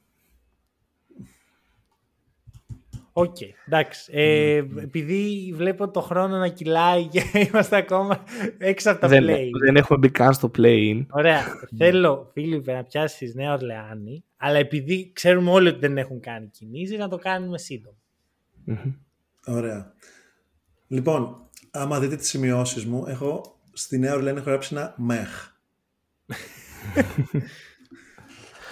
δηλαδή, είναι πολύ περίεργη η κατάσταση αυτής της ομάδας. Δηλαδή, έχουν έναν star παίχτη, τον Zion Williamson, ο οποίος δεν νομίζω να παίξει στην καριέρα του πάνω από 65 παιχνίδια regular season. Αν νόμιζα στην υπόλοιπη καριέρα της συνολικά. ναι, νόμιζα ότι Όχι. υπάρχει τελεία Όχι μετά τόσο στην hot, καριέρα όχι του. τόσο hot, όχι τόσο hot. Έχουν κάποιους βετεράνους παίχτες. Δηλαδή έχουν τον Βαλανσιούνας, έχουν τον Μακόλουμ, έχουν τον ε, Ingram που μου αρέσει πάρα πολύ. Μ' αρέσει που ανέφερε όλους τους Απλώς- υπόλοιπους και μετά τον Ingram. Που είναι όντως Ναι, ο start τη πιο, πιο ομάδα. βετεράνοι. Ναι, ο δεύτερος καλύτερος παίχτης είναι ο Ingram, σωστα Ο πρώτος, γιατί είναι διαθέσιμος. Σωστό. Όποτε είναι διαθέσιμος. Ναι, ας κάνουμε το υποθετικό, ιδανικό, ουτοπικό σενάριο. Και είδαμε στην αρχή της χρονιάς ότι ήταν πάρα πολύ καλή πέρσι. Εφόσον ήταν υγιής. ναι. Απλά είναι ένα τρελό wildcard ε, ε, ο- αυτό το, αυτός ο παίχτης που λέγεται Zion Williamson. Εγώ Και είχαμε θέτω το τώρα- ερώτημα. Ναι, Πώς γενικά μια δεν ομάδα- μου αρέσει καθόλου αυτή η ομάδα. Δεν ξέρω. Δεν, πώς μπορεί να γίνει contending αυτή η ομάδα; Ναι. Αυτό ήθελα και ήθελα να καταλήξω. Εγώ θέτω το ερώτημα πώς μια ομάδα ξεπερνάει όλα αυτά τα trade talks που δημιουργήθηκαν για έναν μήνα. Ε, Κάνει trade το Zion. Μόνο έτσι και μόνο έτσι μπορεί να γίνει και contending ομάδα. Μμμ. Okay. Γιατί όπως έχει πει και κάποιος άλλος σοφός, best ability is availability. Availability, σωστά. Ποιος το έχει πει αυτό; Δεν έχω ιδέα. Απλά το έχω δει παντού. Μπορεί να είναι ρε παιδί μου τίποτα. Ένας παππούς, ένας σοφός. Ναι. Ναι. Αν το είπες αυτό είναι. Το είπε. Είναι σοφό ρε φίλε, γιατί δεν μπορείς να βασίζεσαι όπως ό,τι έλεγε πριν ο Μάνος για τον Καϊρή ότι είναι βέβαιο ότι θα τα καταστρέψει όλα. Το ίδιο είναι βέβαιο ότι ο Ωραία. Ζάιον δεν θα παίξει. Μμμ. Προχωράμε λοιπόν. Ναι. Και θα πω το εξής. Τώρα, επειδή μη- μη- πρέπει να μιλήσουμε για OKC, δεν θα το πάρω εγώ αυτό. θα το πάρει ο Χρήστος. Είναι, Ήμουνα- το, είναι το, το σωστό. Ήμουν βέβαιος ότι θα γίνει αυτό, η αλήθεια είναι. Και ε, θα πάρω εγώ άλλη ομάδα. Θα, θα έρθει η ώρα μου. ε, ε, λοιπόν, ο Oklahoma City Thunder, ε, Φίλιππε, είναι η ομάδα μου. Ε, και για όσους δεν το ξέρουν και το ακούν πρώτη φορά, είναι η ομάδα που Δεν το υποστηρίζω. λες χρο- κάθε φορά, ρε. bro. Εντάξει, έχεις κάνει 40 podcast. εντάξει. Είναι όμως η ομάδα μου. ε, πρέπει να το βγάζω από μέσα μου. Είναι, είναι ένας πόνος που πρέπει να ακούγεται συχνά. ε, λοιπόν, η Οκλαχώμα. Η Οκλαχώμα έχει κάνει ένα πολύ ήσυχο free agency και αυτό ήθελα να δω από την Οκλαχώμα η αλήθεια είναι. Δεν ήθελα να δω μια βιαστική free agency που πάμε να κάνουμε win now επειδή απλά και μόνο καταλήξαμε στο play-in φέτος με τις συγκυρίες με ό,τι δημιουργήθηκε και λόγω του roster της ομάδας. Οπότε το ότι έδρασαν τόσο υπομονετικά, βασικά έδρασαν. Ο Sam Presti το έχει συνηθίσει αυτό. Έχει δείξει ότι είναι ένας καλός GM. Δεν περιμέναμε αυτή τη free agency για να το δούμε. Ε, η πιο ενδιαφέρον κίνηση της Οκλαχώμα είναι ότι επιτέλους απέξει τον Βασίλη Μίσιτς και αυτό τα λέει όλα. Not bad. Ωραία, ωραία. Ε, φίλοι, να σου κάνω μια ερώτηση. Παρακαλώ. Άμα σου εγγυηθώ ότι ένας παίζει στο Κλαχώμα κάποια στιγμή στην καριέρα του θα γίνει MVP. Ναι. Ποιο είναι το πρώτο όνομα που πάει το μυαλό σου; MVP της, ε, του NBA γιατί έχουν πλέον MVP από τη EuroLeague. Ο Σάι. Σάι, ε. Σάι. Ναι, ναι, ναι. ναι. Πας με το safe ε, μονοπάτι. Ναι. Περιμένω να δω τον Χρήστο Τσέτ. ισχύει το ίδιο. Όχι. Ναι, νομίζω ότι το έχουμε ξανασυζητήσει εδώ στο μικρόφωνο εμείς. Ε, είμαστε Josh Giddy lovers η αλήθεια είναι. Οκ. Ναι. Αλλά και το say το ακούω, δεν είναι ότι, είναι μου, ο, ότι είναι ο κάτι Exam. παράλογο. Τώ- Τώρα μου ήρθε έτσι που είναι και Αυστραλός, είναι ο Exam. Βασικά είναι ο Γκίντι αυτό που θα έπρεπε να γίνει ο Exam. Μόνος μου. Ε, επίσης, Όχι, γιατί εγώ δεν ίσως είναι να τόσο σου αθλητικός. Εγώ ίσως να σου έλεγα πάντως και τον ε, Τσέτ. Δηλαδή Και εκεί τον είμαι. Ο, Γκί- ο Σάι είναι ο τρί- η τρίτη μου επιλογή, το οποίο δείχνει πόσο τρομακτική μπορεί να γίνουν οι Thunder άμα παίξουν τα χαρτιά τους σωστά. Ναι. Και είναι Ναι. και απίστευτο. Ρε, βλέπεις την ομάδα. Δεν έχουν θέσεις. Δεν χωράνε άλλοι. Έχουν όχι, δεν είναι χώρα 21 παίχτες με συμβόλαιο και έναν με του Way 22. Εντάξει, Ναι, θα ε, διώξουν, πρέπει δεν να μας κόψουν η αλήθεια είναι. νοιάζει. Εγώ Τώρα άλλο είναι το Παίξαν τον θέμα. Rudy Gay για κάποιο λόγο, τον έκοψαν. Οι- Οι παίχτες τους δεν έχουν ξεκάθαρες θέσεις. Δεν είναι, ξέρω εγώ, ο power forward, ο center, ο... Μμ. Το, το έχουν κόψει αυτό. Πάει. Το τελείωσαν. Είναι ρε. η, η εξέλιξη του μπάσκετ αυτό. Ναι, ναι, ναι. Αυτό είναι το μέλλον του μπάσκετ Μμ. ε, μπροστά μας. Ναι. Ωραία. Και τώρα κανονικά θα ήσουν εσύ Χρήστο και θα πάμε στον Φίλιππο. Τελείως τυχαία. ε, για να μας μιλήσει για την επόμενη ομάδα. Φίλιππε, Λοιπόν, παρακαλώ. Minnesota Timberwolves, η ομάδα που. Η δεύτερη ομάδα που ξεκίνησα να υποστηρίζω. Η πρώτη ήταν η Knicks. Ένα μικρό έτσι πέρασμα από τη Νέα Υόρκη και μετά μεταφέρθηκα στην Μινεσότα.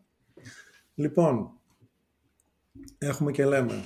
Κάτσε, επειδή δεν κατάλαβε ο κόσμος. Ο, ο Σωστά. Φίλιππος είναι diehard Timberwolf. Σωστά, σωστά. Είναι το... Ωραία. Και όταν λέω diehard, ξε, ήξερα ότι ο Φίλιππος είναι το τέλειο μέλος του podcast. Γιατί ξέρω ότι είναι πιστός, ρε φίλε. Δεν θα σε παρατήσει Το ποτέ. loyalty του ήταν ε, αυτονόητο. Over the top. Λοιπόν, έχουμε μη- την ανανέωση του συμβολέου του Anthony Edwards. Υπέγραψε το, ex- το Rookie Extension Contract. Έχουμε επίσης το resign του Naz Reid. Μεγάλο που λένε, του Φίλιππου αυτό να ξέρετε. Απίστευτος παίχτης, μου αρέσει πολύ. ε, χάσαμε τον Tor- Torian Prince. Χάσαμε, λες και είμαι μέλος του, του, του organization. Ναι. Αυτό με Οριακά πόνεσε είσαι. λίγο. Εγώ Με πιστεύω ότι πόνεσε. πρέπει να σε κάνουνε. Θα συμφωνήσω. Λοιπόν, θα, κάνουμε, θα μαζέψουμε υπογραφές. ναι, αλλά χάσαν τον Dorian Prince, αλλά, Αλλά, ανανέωσαν τον Nickeil Alexander Walker. οκ. Ναι. Ε, εντάξει, καλός ρολίστας. Μέχρι εκεί για εμένα. Μάλλον ξέρεις ποιον άλλον χάσαν, έτσι, οι Timberwolves; Ποιος Για ήταν στο πες. roster τους και πλέον είναι free agent; Εννοεί- Κάτι ποιον λέει, δεν ξέρω. Λέω Ο τον Νο- ο Austin Noel. Rivers. Ως την Κα- Όχι, όχι, σταμάτα, σταμάτα. το, είχα, το, το είχα σβήσει από τη μνήμη μου ότι δεν έχει ομάδα. Κοίτα, δεν θέλω να ζήσω σε ένα NBA που δεν υπάρχει ο Austin Rivers. Ούτε εγώ. Πιστεύω όμως ότι κάποια ομάδα θα βρεθεί. Θα τον ακούμε από το podcast εκεί. Να λέει το παιδάκι. Θα υπάρχει παρουσία παίρνω. δηλαδή. Το όνειρο. Austin Rivers, το hack and roll. Λοιπόν, Ναι. εντάξει, Φίλιππε, δεν με νοιάζουν αυτά. εμένα.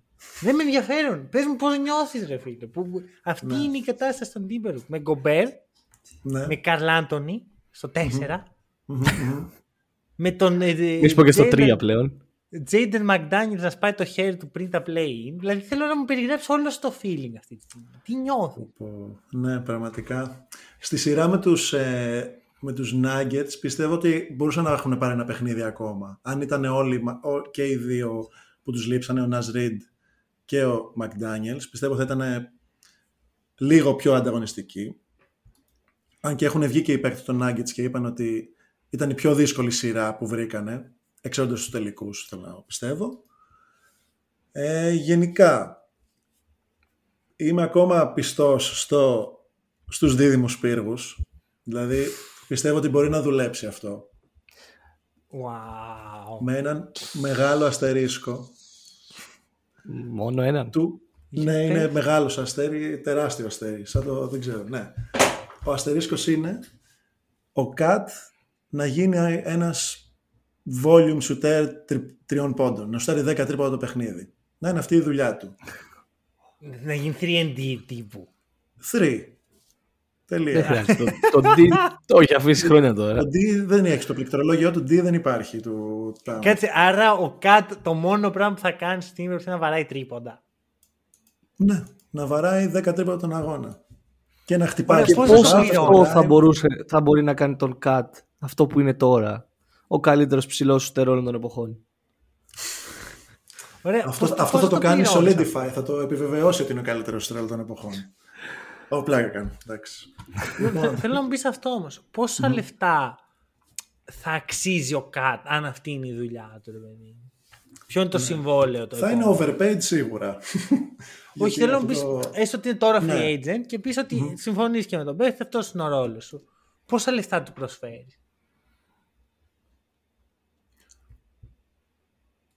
Τι να σου πω. 20-25. 30. 20 με 25. 25. Μμμ. Πολλά δεν είναι για, έναν, για το Seth Curry. Σε ψηλούς. Σε ψηλό. Δηλαδή δεν ξέρω ρε, εσύ. Είμαι...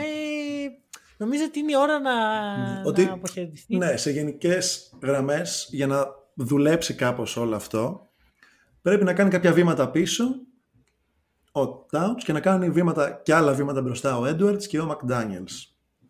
Οκ. Είσαι believer του Edwards για All NBA, MVP. Ου, με τα ποια μπούνια, είναι με τα αυτά; μπούνια. Τώρα πιστεύω ότι μπορεί να γίνει το πρόσωπο της λίγκας.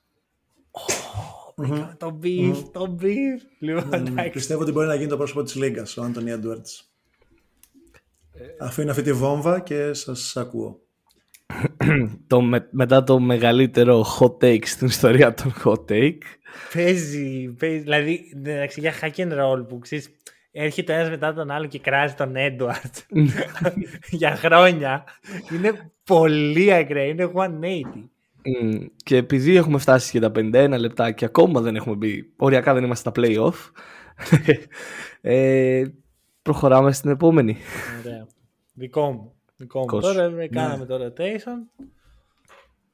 Los Angeles Lakers και θα εκπροσωπήσω ωραία, τον ε, πρώην, το, το πρώην μέλλον του, hack, το μέλος του Hack and Roll πλέον, τον οποίο να τον περιμένετε.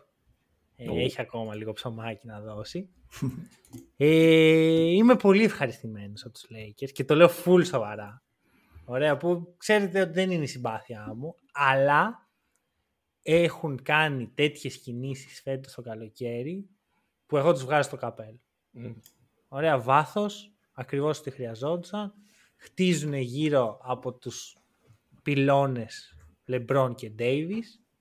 Υπέγραψαν τον Austin Reeves και τον πιστεύουν όσο πάει και εγώ μαζί τους.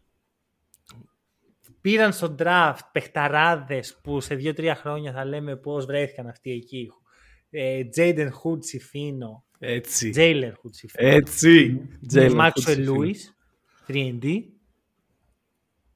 Ε, οι Lakers είναι, είναι καλά, απλώς είναι το μεγάλο ερωτηματικό. Τα είχαμε ξαναπεί και με τον Χρήστο να μιλήσει, θα μιλήσει και ο Φίλιππος τώρα. Σε τι κατάσταση είναι ο Λεμπρόν; Και πόσο υγιής είναι ο Ντέιβις.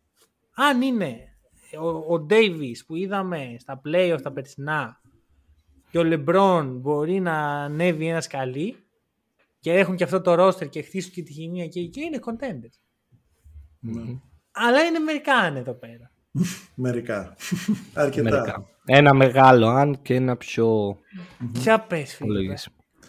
Ναι, ε, να πω ότι είναι ξεκάθαροι winners της ε, off-season. Ε, κατάφεραν και διατήρησαν τον κορμό τους, ανανεώνοντας τον Reeves, όπως είπες, και τον Χατσιμούρα. Και τον Ράσελ. Ε, και τον D'Angelo Russell, σωστά. Ε, και έφεραν Torian Prince και Gabe Vincent. Τα πιο σημαντικά signings, θα έλεγα. Και Καμρέντς. Ε, ναι, ωραία, συνεχίζω. Ε, εντάξει. Ε, Πότε πήρε απόφαση στο NBA και όλοι οι fans του να ξεγράψουν τον Cam Reddish. Νομίζω εκεί που πήγε στους περσινούς Blazers και δεν έπαιζε ούτε εκεί. Ναι, εκεί μάλλον. ήταν, ρε παιδί. αυτό, Το αυτό. ακούω. Ναι, είχε τρελό hype αυτός με Zion και όταν ήταν μαζί στο Duke με τον ε, Barrett, είναι αλλά μέχρι εκεί. contenders οι Lakers. Είναι, πιστεύω πως είναι contenders. Okay. Πόσο, πόσο contenders, ρε παιδί μου. Τσουρουφλάει ή... Οκ. Τετράδα.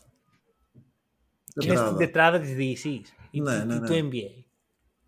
Της Δύσης, της Δύσης. Βλέπεις ότι Δύσης, προσπαθώ οκ. να βγάλω, ρε παιδί Το μου. κρατάει safe, το κρατάει safe. Ναι, ναι, ναι, Το όχι, κρατάει έτσι το έχω στο safe. μυαλό μου. Τετράδα της Λίγκας όχι, δεν είναι. Δεν είναι. Εγώ Ωραία. να πω για τους Lakers ότι, οκ, καλά όλα αυτά που είπαμε, κράτησαν τον κορμό τους, πρόσθεσαν βάθος, όλα αυτά. Έκαναν και ένα άλλο πολύ καλ- μια άλλη πολύ καλή κίνηση. Έδιωξαν deadwood. Δηλαδή, Mo Bamba, Malik Beasley, Troy Brown, ε, Lonnie Walker. Ξεκαθάρισαν από Ναι. τέτοιους παίκτες στο ρόστερ τους και κράτησαν χρήσιμους ρολίστες. Εντάξει, αλλά για κάθε ε, Μομπάμπα ήδη έρχεται ένα Jackson Hale. έτσι. Προφανώς δεν μπορείς να φέρεις το καλύτερο center του NBA για τρίτο. Ναι. Ρε, Αλλά- εντάξει, είδα στον Φίλιππο, με- όταν είπα Jackson Hayes, τη φα... τη, τη- την έννοια του cringe, ρε φίλε. Πρέπει να Ναι. κάτι, κάτι έχει. Ναι, βγήκε, ένας, βγήκε ο Μο Μπάμπα, μπήκε ο Τζάξον Χέις. Οκ. Καλύτερος ο Μο Μπάμπα για μένα. Γνωμούλα μου. Ε, Να πω εδώ, σε αυτό το σημείο, το εξής. Οι Lakers, ένα θέμα που δεν κάναν address, είναι το μέγεθος στο, στο 5 και προφανώς μιλάω για τον παίχτη που θα πάει να πέσει πάνω στο Jokic. Δεν το έχουν αυτό. Και αν βρεθούν με τους Nuggets στα playoff, θα έχουν πάλι θέμα. Πόσοι free agents υπήρχαν. Αυτό είναι, σωστή, αυτό είναι σωστή παρατήρηση. Ο Παπαγιάννης ήταν μια επιλογή. Ο Παπαγιάννης θα πέσει πάνω στο Jokic, έτσι. Ούτε στο μουτομπάσκετ δεν θα το δούμε αυτό. Ισχύει αυτό. Ισχύει αυτό. Ο Παπαγιάννης θα είναι εκεί όμως. Ο Γιώργος θα είναι εκεί. Πάπα, Big Papa. λοιπόν, Λοιπόν, το μεγάλο ερώτημα θα πω είναι μπορεί να αντέξει ο Reeves το επιθετικό βάρος το παραπάνω επιθετικό βάρος που έδειξε στο δεύτερο μισό της σεζόν ότι μπορεί να το υποστηρίξει έτσι ώστε να παίξει πιο συντηρητικά ο LeBron στη regular season και να είναι έτοιμος για τα playoff. Νομίζω αυτό είναι το πιο ενδιαφέρον ναι. που θα πρέπει να παρατηρούμε μέσα στη χρονιά. Ναι, καλό, ωραίο, μ' αρέσει αυτό. Νιώθω σημειώνω. ότι δεν θα το πάρει ο Austin Reeves μόνο το βάρος. Θα μοιραστεί στους υπόλοιπους. Οκ. Λες ότι θα είναι και ο Χατσιμούρα. Χατσιμούρα, Ράσελ. Μμμ. Νιώθω ότι θα μοιραστεί. Ο να τρίτος πω παίχτης ότι είναι ο Reeves, έτσι δεν είναι; Βάζει δυναμικότητας. Ναι, Στην ουσία, ναι. Επιθετικά ναι. Ναι. Να πω ότι δεν μου αρέσει τόσο η επιλογή του Vincent, το καλοσκέφτηκα και νομίζω ότι είναι λίγο buy, ε, buy high, με μικρό συμβόλαιο. Αλλά δεν πιστεύω ότι θα είναι αυτό που Ναι, φαντάζονται. είναι, είναι αυτό που λέγαμε και για τον Στρούς ότι το να πάρεις παίκτη από, τους φετινούς, από τη φετινή hit είναι εξαιρετικά ρισκαδόρικο. Ωραία. Ε, Χρήστο, πες μας για Warriors.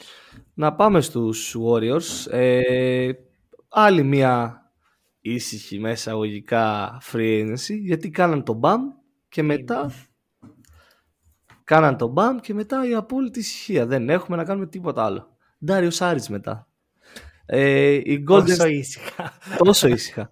Οι Golden State Warriors λοιπόν, για όσους δεν το ξέρουν, αντάλλαξαν τον Jordan Poole και έκανα δυο άλλους για το μεγάλο όνομα του Chris Paul και τον μεγάλο σε ηλικία Chris Paul ε, σε μια κίνηση που έφερε πολλά ερωτήματα στο NBA και επειδή εμείς απαντήσαμε κάποια από αυτά με τον Μάνο θα ήθελα να ακούσω τη γνώμη του φίλου πάνω σε αυτό. Ναι. Ή Θα είναι, θα είναι πολύ ενδιαφέρον πείραμα το πώς θα καταφέρει να συνεπάρξει ο Chris Paul ε, και με τον Steph και με τον Draymond σε ενδεχόμενες πεντάδες. Ε, πιστεύω ότι ε, ο Πουλ με κάποιο τρόπο έπρεπε να φύγει γιατί υπήρξε αυτή η διαμάχη με τον, ε, με τον Green και δείξανε προφανώς ότι... Το είπε πολύ ευγενικά. Ναι. Για μάχη. Και δείχναν προφανώς ότι προτιμούν το win now και ταυτόχρονα ότι μετάνιωσαν το συμβόλαιο που έδωσαν στον Πουλ και κατάφεραν να φέρουν τον Chris Paul σε ένα expiring συμβόλαιο αν δεν κάνω λάθος. Μμμ. Τώρα ναι, είναι περίεργες οι δυναμικές μέσα σε αυτή την ομάδα. One and done είναι ο Chris Paul. Ναι. Ναι, ναι, ναι. Ε, Είναι Μάνο- contenders να κάνουν την ίδια ερώτηση αυτή τη στιγμή. Να απαντήσω εγώ. Βλέπω Ναι, ναι, ναι. στις φάτσες σας ρε φίλε προβληματισμό. Όχι, εγώ είμαι σίγουρος. δεν, ήταν- δεν ήμουν καθόλου προβληματισμένος. Ε, ο Φίλιππος προβληματίστηκε. Εγώ όχι, δεν τους έχω στους contenders μου από τη Δύση. ναι. Μέχρι να το δω στο παρκέ και να δω τι λειτουργεί, δεν το έχω. Οκ. Γιατί έχουμε ξεπεράσει το επίπεδο που η τριάδα. Το, το, επίπεδο, τριάδα. το, το, το χρονικό επίπεδο που η τριάδα Στεφ, Κλέι, Draymond μπορεί να σε οδηγήσει σε ένα πρωτάθλημα μόνοι τους. Ναι. Εγώ θέλω να δω τους μικρούς. Mm. Κουμίνγκα, Μούντι. Εκεί πιστεύω ότι θα, θα δούμε κάτι, ρε παιδί μου. Γιατί είναι δύο παίχτες που τους πιστεύω πάρα πολύ, πιστεύω στα χαρακτηριστικά τους. Και ξέρεις, έχουν δει τόσες παραστάσεις, είναι η ώρα να δείξουν αν μπορούν να βγουν αυτοί μπροστά. Και τον Lester Quinones. Το τελευταίο signing των Όχι ρε φίλε, ξέρεις ποιος είναι αυτός που σκεφτόμουν ότι μπορεί να βγει μπροστά, ο Ποτζίμσκι. Ο Ποτζίμσκι, Δηλαδή, να, ναι. είναι ο, να έχει το ρόλο του Ντιβιτσέντζο. Μμμ, Έχει, το- έχει αυτό το χαρακτηριστικό, ρε παιδί μου. Ίσως επειδή είναι και λευκός, ξέρεις, με, με ξεγελάει λίγο. Θέλω να το δω. Θέλω να το Εγώ δω. θέλω να Έχω- δω έχω pick, πολύ pick and περιέργεια. roll, pick and roll, Chris Paul, Jonathan Kuminga. Ου, Πολύ juicy. τρικαδόρι. Πολύ Πολύ juicy. ευρωπαϊκό αυτό. Μμ. Τύπου ο, ο small ball 5, ξέρεις, ο πολύ αθλητικός και Αυτό, ο, αυτό. Και ο pass first guard. Μμ. Ναι, θα του ξεκλειδώσει ένα ενδιαφέρον ε, κομμάτι στο παιχνίδι του. Λοιπόν, έτσι όπως ήρθαν τα πράγματα, χαίρομαι πάρα πολύ. Γιατί κατάφερα να μην ασχοληθώ και να μην κάνω εγώ το ξεκίνημα και ιδανικά να μην μιλήσω καθόλου για τους Clippers. Ειλικρινά, αν μπορώ να μην μιλήσω καθόλου θα, θα το ευχαριστώ. αν και θα επέμβω. Αν... Βασικά, μίλα Φίλιππε, έχω μία ερώτηση που το, τώρα που το, Ναι. το σκέφτομαι.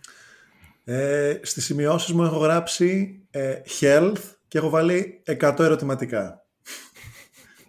Αναμενόμενο. Αυτό, αυτό. Έχουν πιθανότατα και όποτε είναι υγιής το καλύτερο δίδυμο forward στη λίγα. Που Αυτός γίνεται για δύο παιχνίδια το χρόνο, ξέρω εγώ. Πολλά. Πολλά είπες. Και είναι αυτό που τους έχει ε, οδηγήσει στο να έχουν αποτυχημένες ε, σεζόν. Προσπαθούν να δουλέψουν αυτό το μοντέλο με πέντε κοντούς μέσα, οπότε δεν είναι ο Ζούμπατς και ο Πλάμλι. Δεν ξέρω, δεν, δεν με πείθουν, δεν με πείθουν. Αν δεν τους δω μια χρονιά υγιής, Μμμ. Από Δεν με πείθουν, δεν με αρνητές πείθουν. ε, πενταριού έχουν γίνει αρνητές point guard. Ναι. ναι. Δεν Ε, καταλαβαίνω. δεν μπορώ να καταλάβω όλο αυτό που, θα, που πάει να γίνει για τους Clippers με τον Harden.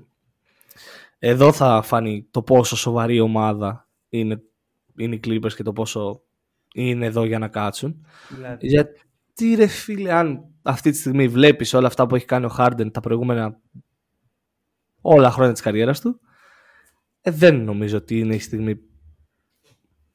Κάτσε ρε εσύ. Ναι. Δεν σε πείραζε ο Καϊρή. Ναι, γιατί είναι στους Dallas. Δηλαδή, τι, οι Clippers είναι κάτι ανώτερο. Οι Clippers μπορούν να πάρουν πρωτάθλημα με αυτό που έχουν αυτή τη στιγμή. Έτσι όπως είναι τώρα. Ναι, Δεν είμαι εσύ. μπορούν. Υποθετικά. Ξέρεις ποιο είναι το θέμα των Clippers, ωραία. Ο, ο Καουά είναι πολύ καλός, ο Πολ Τζόρτς είναι πολύ καλός, αλλά οι πιθανότητες να συμπέσουν και οι δύο υγιείς την ίδια περίοδο Ναι. είναι τόσο μικρή.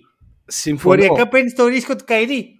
Συμφωνώ. Best ability is availability. Ξανά. Αλλά ο Harden. Δε, δε, όχι, δεν θα κάνω. Δεν μπορώ. Δεν, δεν έχω άλλο. Δεν θέλω να ξανακάνω rage moment για τον Harden. Παιδιά, δεν μπορώ. Δεν μπορώ. Έχω κουραστεί. Οκ. Με έχει κουράσει. Έχει κουράσει εμένα. Σκεφτείτε το GM του NBA. Άρα δεν δίνεις Πολ Τζόρτς για Χάρντεν. Όχι. Αυτή ήταν η ερώτηση που ήθελες να, κα- να μου κάνεις Ναι. μόνο. Γιατί Είμαι σίγουρος. πιστεύω Γι' αυτό ότι πήγα ο τη συζήτηση Morey εκεί. δεν πρόκειται να δεχτεί τίποτα λιγότερο. Ναι, γιατί Δεν τον νομίζω- νοιάζει καν. Α, αν ήμουνα Φιλαδέλφια θα το έκανα με κλειστά μάτια. Ε, καλά. Αλλά Βέβαια, πάλι ως- όμως έχεις το ως ίδιο Clippers, θέμα, γιατί- όχι. Γιατί πρέπει να συμπέσει ο, ο Πολ Τζόρτζ υγιής με τον Embiid. Ναι. Δεν είναι εύκολα αυτά τα πράγματα. Αλλά το λιγουρεύομαι. Αυτό το Embiid, Paul George σαν δίδυμο είναι. Ναι, είναι εγώ απ' πολύ την άλλη δεν λιγουρεύομαι πάλι το Westbrook Harden. ε, να πούμε για τους Clippers και να τους κλείσουμε εδώ ότι μου άρεσε πάρα πολύ το, η κίνηση το ότι φέραν τον Kenyon Martin τον Junior στην ομάδα που έχει περάσει και ο πατέρας του. Γενικά μου αρέσουν αυτά τα connections, να υπάρχει παρελθόν με παρόν γενικά. Άρα εσύ σε θες να δεις το Ball Ball στους Wizards; Θα ήταν πάρα πολύ ωραίο. Oh, yeah. Και αν είχε μείνει και ο Bradley Bill θα ήταν ακόμα πιο ωραίο γιατί θα μπορούσα να βγάλω τη φωτογραφία. Ωραία. Μιλώντας για Ball Ball. ε, Ότι Και Bradley τον Beal. ball ball για να πάμε στην επόμενη ομάδα με ξεπερνάει. Και- Να ξε- Εγώ ανέφερα και Bradley Bill, η αλήθεια είναι. ναι, ναι, ναι. Σκέφτομαι, ρε παιδί μου, το Ball Ball ότι είναι οριακά η- αυτή ξέρεις, η, η κλωστή που κρατάει το καράβι που λέγεται Phoenix Suns από το να βυθιστεί για πάντα. Δεν νομίζω ότι ο Ball, ο Ball Ball μπορεί να γίνει ο X Factor των Suns, αλλά είναι μια κίνηση που θέλω να δω, ρε παιδί. μου. Θέλω να δω πώς δένει με όλο αυτό, όλη αυτή τη μαγιά ένας Bol. Νιώθω ότι ο Μανούτ όντως θα έκανε τη διαφορά. θα ήταν X Ε, Factor. φίλε, δεν έχω πειστεί ότι ο Bol Bol είναι κακός παίκτης. ναι, δηλαδή άλλο το... πέρσι στους Magic όσο έπαιξε δεν ήταν κακό. ναι, άλλο το ένα, άλλο το άλλο.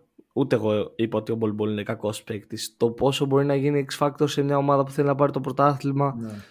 Με αυτούς που έχει μέσα. Ναι, είναι δύσκολο. Αυτή τη στιγμή δεν μπορώ να το δω Ναι. καθόλου αυτό. Είναι δύσκολο. Ναι. Μπορεί να, βρει, να είναι ρολίστα σε μια championship contending ομάδα. Δεν το βλέπω καθόλου. Άλλο ρολίστας, άλλο X Factor. Ναι. Ναι, ρολίστας εγώ πιστεύω μπορεί να είναι Και εγώ X-Factor. το πιστεύω. Ναι. Ότι μπορεί να είναι ρολίστα. ρολίστας, όχι να είναι δέκατος παίχτης, να είναι Να μέλος είναι στο της play of οχτάδας. Αυτό, γιατί στα play-off κακά τα ψέματα 7-8, το πολύ 9 παίχτες. Στην, Ναι. Στο rotation τον βλέπω. Στη βασική πεντάδα δεν τον βλέπω. Mm. Ναι, Championship αυτό δεν ομάδας. είναι. Αν και, ρε φίλε, κοίτα την ομάδα των Suns. Αυτό. Δηλαδή ο ανταγωνισμός ποιος είναι; Ο Utah ο Goodwin Watanabe. και ο, ε, και ο Σάμε. Ο Σάμε δεν είναι καν πλέον. Ο Utah Watanabe, φίλε. ο Watanabe, Watanabe δεν είναι Bates, κακή, Diop, ναι. Που μου αρέσει Bates, πάρα πολύ Diop. αυτός. Eubanks, Ή- Ήθελα να τον δω σε contending Εντάξει, παιδιά, ομάδα. τώρα το έχουμε πάει σε πολύ χαμηλό επίπεδο. Τζόσο Πάμε- Κότζι και οι δύο πάμε λίγοι. Δηλαδή, bottom ας up. σκέψου τώρα, ωραία. Εγώ κάνω το εικόνα. Ωραία. Ακούει κάποιος ένας ακροατής μας στο podcast, Σωστό. στο δωμάτιό του, ωραία. Και μπαίνει μέσα η μάνα του, ρε φίλε. Και ακούει αυτά τα ονόματα. Εντάξει. Δηλαδή, θα πει τι ακούς, παιδί, τι είναι αυτά; Νιώθω ότι θα άρχισε τα έπιπλα να ύπτανται με αυτά τα ονόματα που πούμε τώρα. Δεν είναι αυτό. Τι Cubax τώρα και Λοιπόν, Base 2. ναι, δηλαδή, ας το μιλάμε πάρουμε- για ας το contender, πάρουμε έτσι, από την όχι για αρχή. μια ομάδα Ναι. που ανέρχεται. Θέλω να ακούσω τη γνώμη του Φίλιππου βέβαια για το ναι. trade, έτσι, γιατί δεν την έχουμε ακούσει. Εμείς το έχουμε ξαναπεί, ο Φίλιππος δεν έχει ακουστεί στο μικρόφωνο. Ναι, είναι από τα μεγαλύτερα all-in που θυμάμαι τα τελευταία χρόνια. Ε, ναι, mid-range μέχρι να σβήσει ο ήλιος. Αυτό, αυτό μου βγάζεις το... δηλαδή είναι τρεις πολύ καλοί scorer και μπορούν να δημιουργήσουν για τον εαυτό τους. Βέβαια, ήμουνα πολύ σκεπτικός ως προς το πώς θα συμπληρώσουν τα υπόλοιπα κομμάτια του puzzle. Έχουν κάνει αρκετά καλή δουλειά, προσφέροντας έτσι μονοητή διετή συμβόλαια σε βετεράνους παίχτες. Η μεγάλη ερώτησή μου είναι ποιος θα παίζει playmaker, ποιος θα οργανώνει την ομάδα. Εγώ. Πιο πολύ βλέπω τον Booker παρά τον Bill που λένε ότι θα είναι αυτός ο βασικός playmaker. Ναι, συμφωνώ. Και εγώ τον Booker τον βλέπω πιο, πιο έτοιμο για κάτι τέτοιο. Εντάξει, δεν έχει και σημασία ποιος θα έχει το όνομα. Σημασία έχει ποιος θα κάνει αυτή τη δουλειά του facilitating. Ναι, ναι. Νομίζω ότι και οι Suns στο μυαλό τους αυτό έχουν. Τον Booker ως έναν δημιουργό. Ναι, ξέρεις ποιο είναι το θέμα; Είναι σε τόσο καλή κατάσταση ο Booker τα τελευταία χρόνια. Ειδικά πέρυσι στα πλέον. Ήταν ακραίος. Ήταν ο πιο όριμος Booker, το, το λέγαμε και τότε. Ε, που είναι λίγο waste να τον βάλεις να κάνει το δημιουργό. Αυτό σκέφτομαι μόνο. Mm-hmm. Ότι έχεις η ελπίδα σου, ρε παιδί, η ελπίδα των Suns είναι ο Booker να εξελιχθεί σε go-to guy. Go-to guy μπορεί να φέρει πρωτάθλημα. Δεν νομίζω ότι αυτό μπορεί να γίνει μέσω της δημιουργίας για τον Booker. Mm. Αντίθετα, όσο τον αφήνεις να σκοράρει, φέρνει πόντους. Οπότε... Ναι, η αλήθεια είναι και όταν γίνεται hot το Booker είναι ένα πολύ καλό υπερόπλο στην επίθεση. Θα ανοίξουν οι χώροι σίγουρα με Beal, Durant δίπλα του. Οκ. Okay αλλά ξέρεις τι δεν βλέπω. Τον παίχτη που θα του δώσει αυτή την πάσα στο pocket ή στο σωστό σημείο ή όπου θέλει ο Μπούκερ για να τελειώσει πιο εύκολα φάση και να βάλει κάποια εύκολα καλάθια και στην πορεία να συνεχίσουμε με, με πιο δύσκολες προσπάθειες. Ξέρεις, Γιατί έτσι δουλεύει αυτό. Τι θα ήθελα πάρα πολύ όμως όταν λέμε πάρα πολύ να δώσω σαν σε αυτή τη στιγμή. Ποιος για μένα είναι αυτός που κάνει το κλικ. Τάιος Jones. Όχι. Και εγώ αυτό σκέφτηκα. Ε, νιώθω ότι ο Σενγκούν εδώ δεν είναι γάντι. Πολύ, δεν τα γίνεται πολύ ακραίο. Δεν μπορώ καν να το σκεφτώ, ρε. Α, μπράβο. Δεν μπορώ καν το μυαλό μου. Εδώ είναι που άμα είχαν, αν ήταν ένας σέντερ που θα μπορούσε να δημιουργήσει, θα έλεγες ότι μιμούνται τους Nuggets. Ναι. Θέλω ένα δύο session με τον Ben Taylor για να το καταλάβω αυτό. Πώς θα δουλέψει. Ειλικρινά στο λέω. Δεν μπορώ. Πολύ δύσκολη δουλειά για τον νέο προπονητής τους στο Phoenix, έτσι. Σωστά, σωστά. Έχουν και έναν DeAndre Ayton, να το αναφέρουμε εδώ έτσι. Έναν DeAndre Ayton, σαν να έχουν έναν Cam Reddish είναι, εντάξει. Ναι. Η σκιά του εαυτού του αυτός ο άνθρωπος, δεν ξέρω. Τι... Δεν θέλει να παίζει μπάσκετ. Δεν θέλει. Ναι, ναι. Ωραία. Για θα κάνω άλλο ένα μικρό rotation. Πάρ το πάνω σε όλο. Θα κάνω άλλο ένα μικρό rotation. Ωραία, γιατί πρέπει. Πρέπει να αρχίσω εγώ με αυτή την ομάδα. Sacramento Kings και τα μυαλά στα κάγελα ε, σηκώνουν τον MVP της EuroLeague. Σάσα Βεζέγκο. Ωραία, μια κίνηση να θυμίσω ότι το αντάλλαγμα για τα draft rights του Βεζένκοφ ήταν ο Αϊζέια Μόμπλεϊ. Αϊζέια Μόμπλεϊ, νούμερο 47 pick. Ε, έχω εκστασιαστεί με το γεγονός ότι οι Kings αντιστάθηκαν στο ένστικτό τους που τους έλεγε να πάνε να πάρουν τον Κούζμα, να πάρουν τον Μίντλτον και κάτι άλλα τρελά. Αντιστάθηκαν. Δείξαν ωριμότητα πρώτη φορά στην ιστορία του franchise ίσως. Είπαν το όχι και ανταυτού πήρανε δύο παίχτες να τους βάλουν στον πάγκο, να προσδώσουν βάθος. Βεζέγκοφ και Κρίς Ντουάρτε. Α, όχι τον Τελαβεντόβα. Εντάξει, ο Ντέλη ήταν ήδη. Ήταν ήδη, ναι, έχεις δίκιο. Και έχουμε φτάσει τώρα στο σημείο που όχι φέτος, αλλά του χρόνου, γιατί ο Βεζέγκοφ θέλει λίγο χρόνο να, να προσαρμοστεί. Ωραία, το έχει πει και ο ίδιος, το ξέρουμε ότι η ταχύτητα του NBA θα τον δυσκολέψει στην αρχή. Αλλά πιστεύω πραγματικά ότι του χρόνου, έτσι προς τα μέσα της σεζόν, θα συζητάμε τι στυλ κάνανε οι, οι Kings και δεν τους είδαν από πουθενά. Ε, Α, six man of the year, Σάσα. Δεν ξέρω, μπορεί. Δεν ξέρω, όχι, δύσκολο. δύσκολο. Δεν έχω.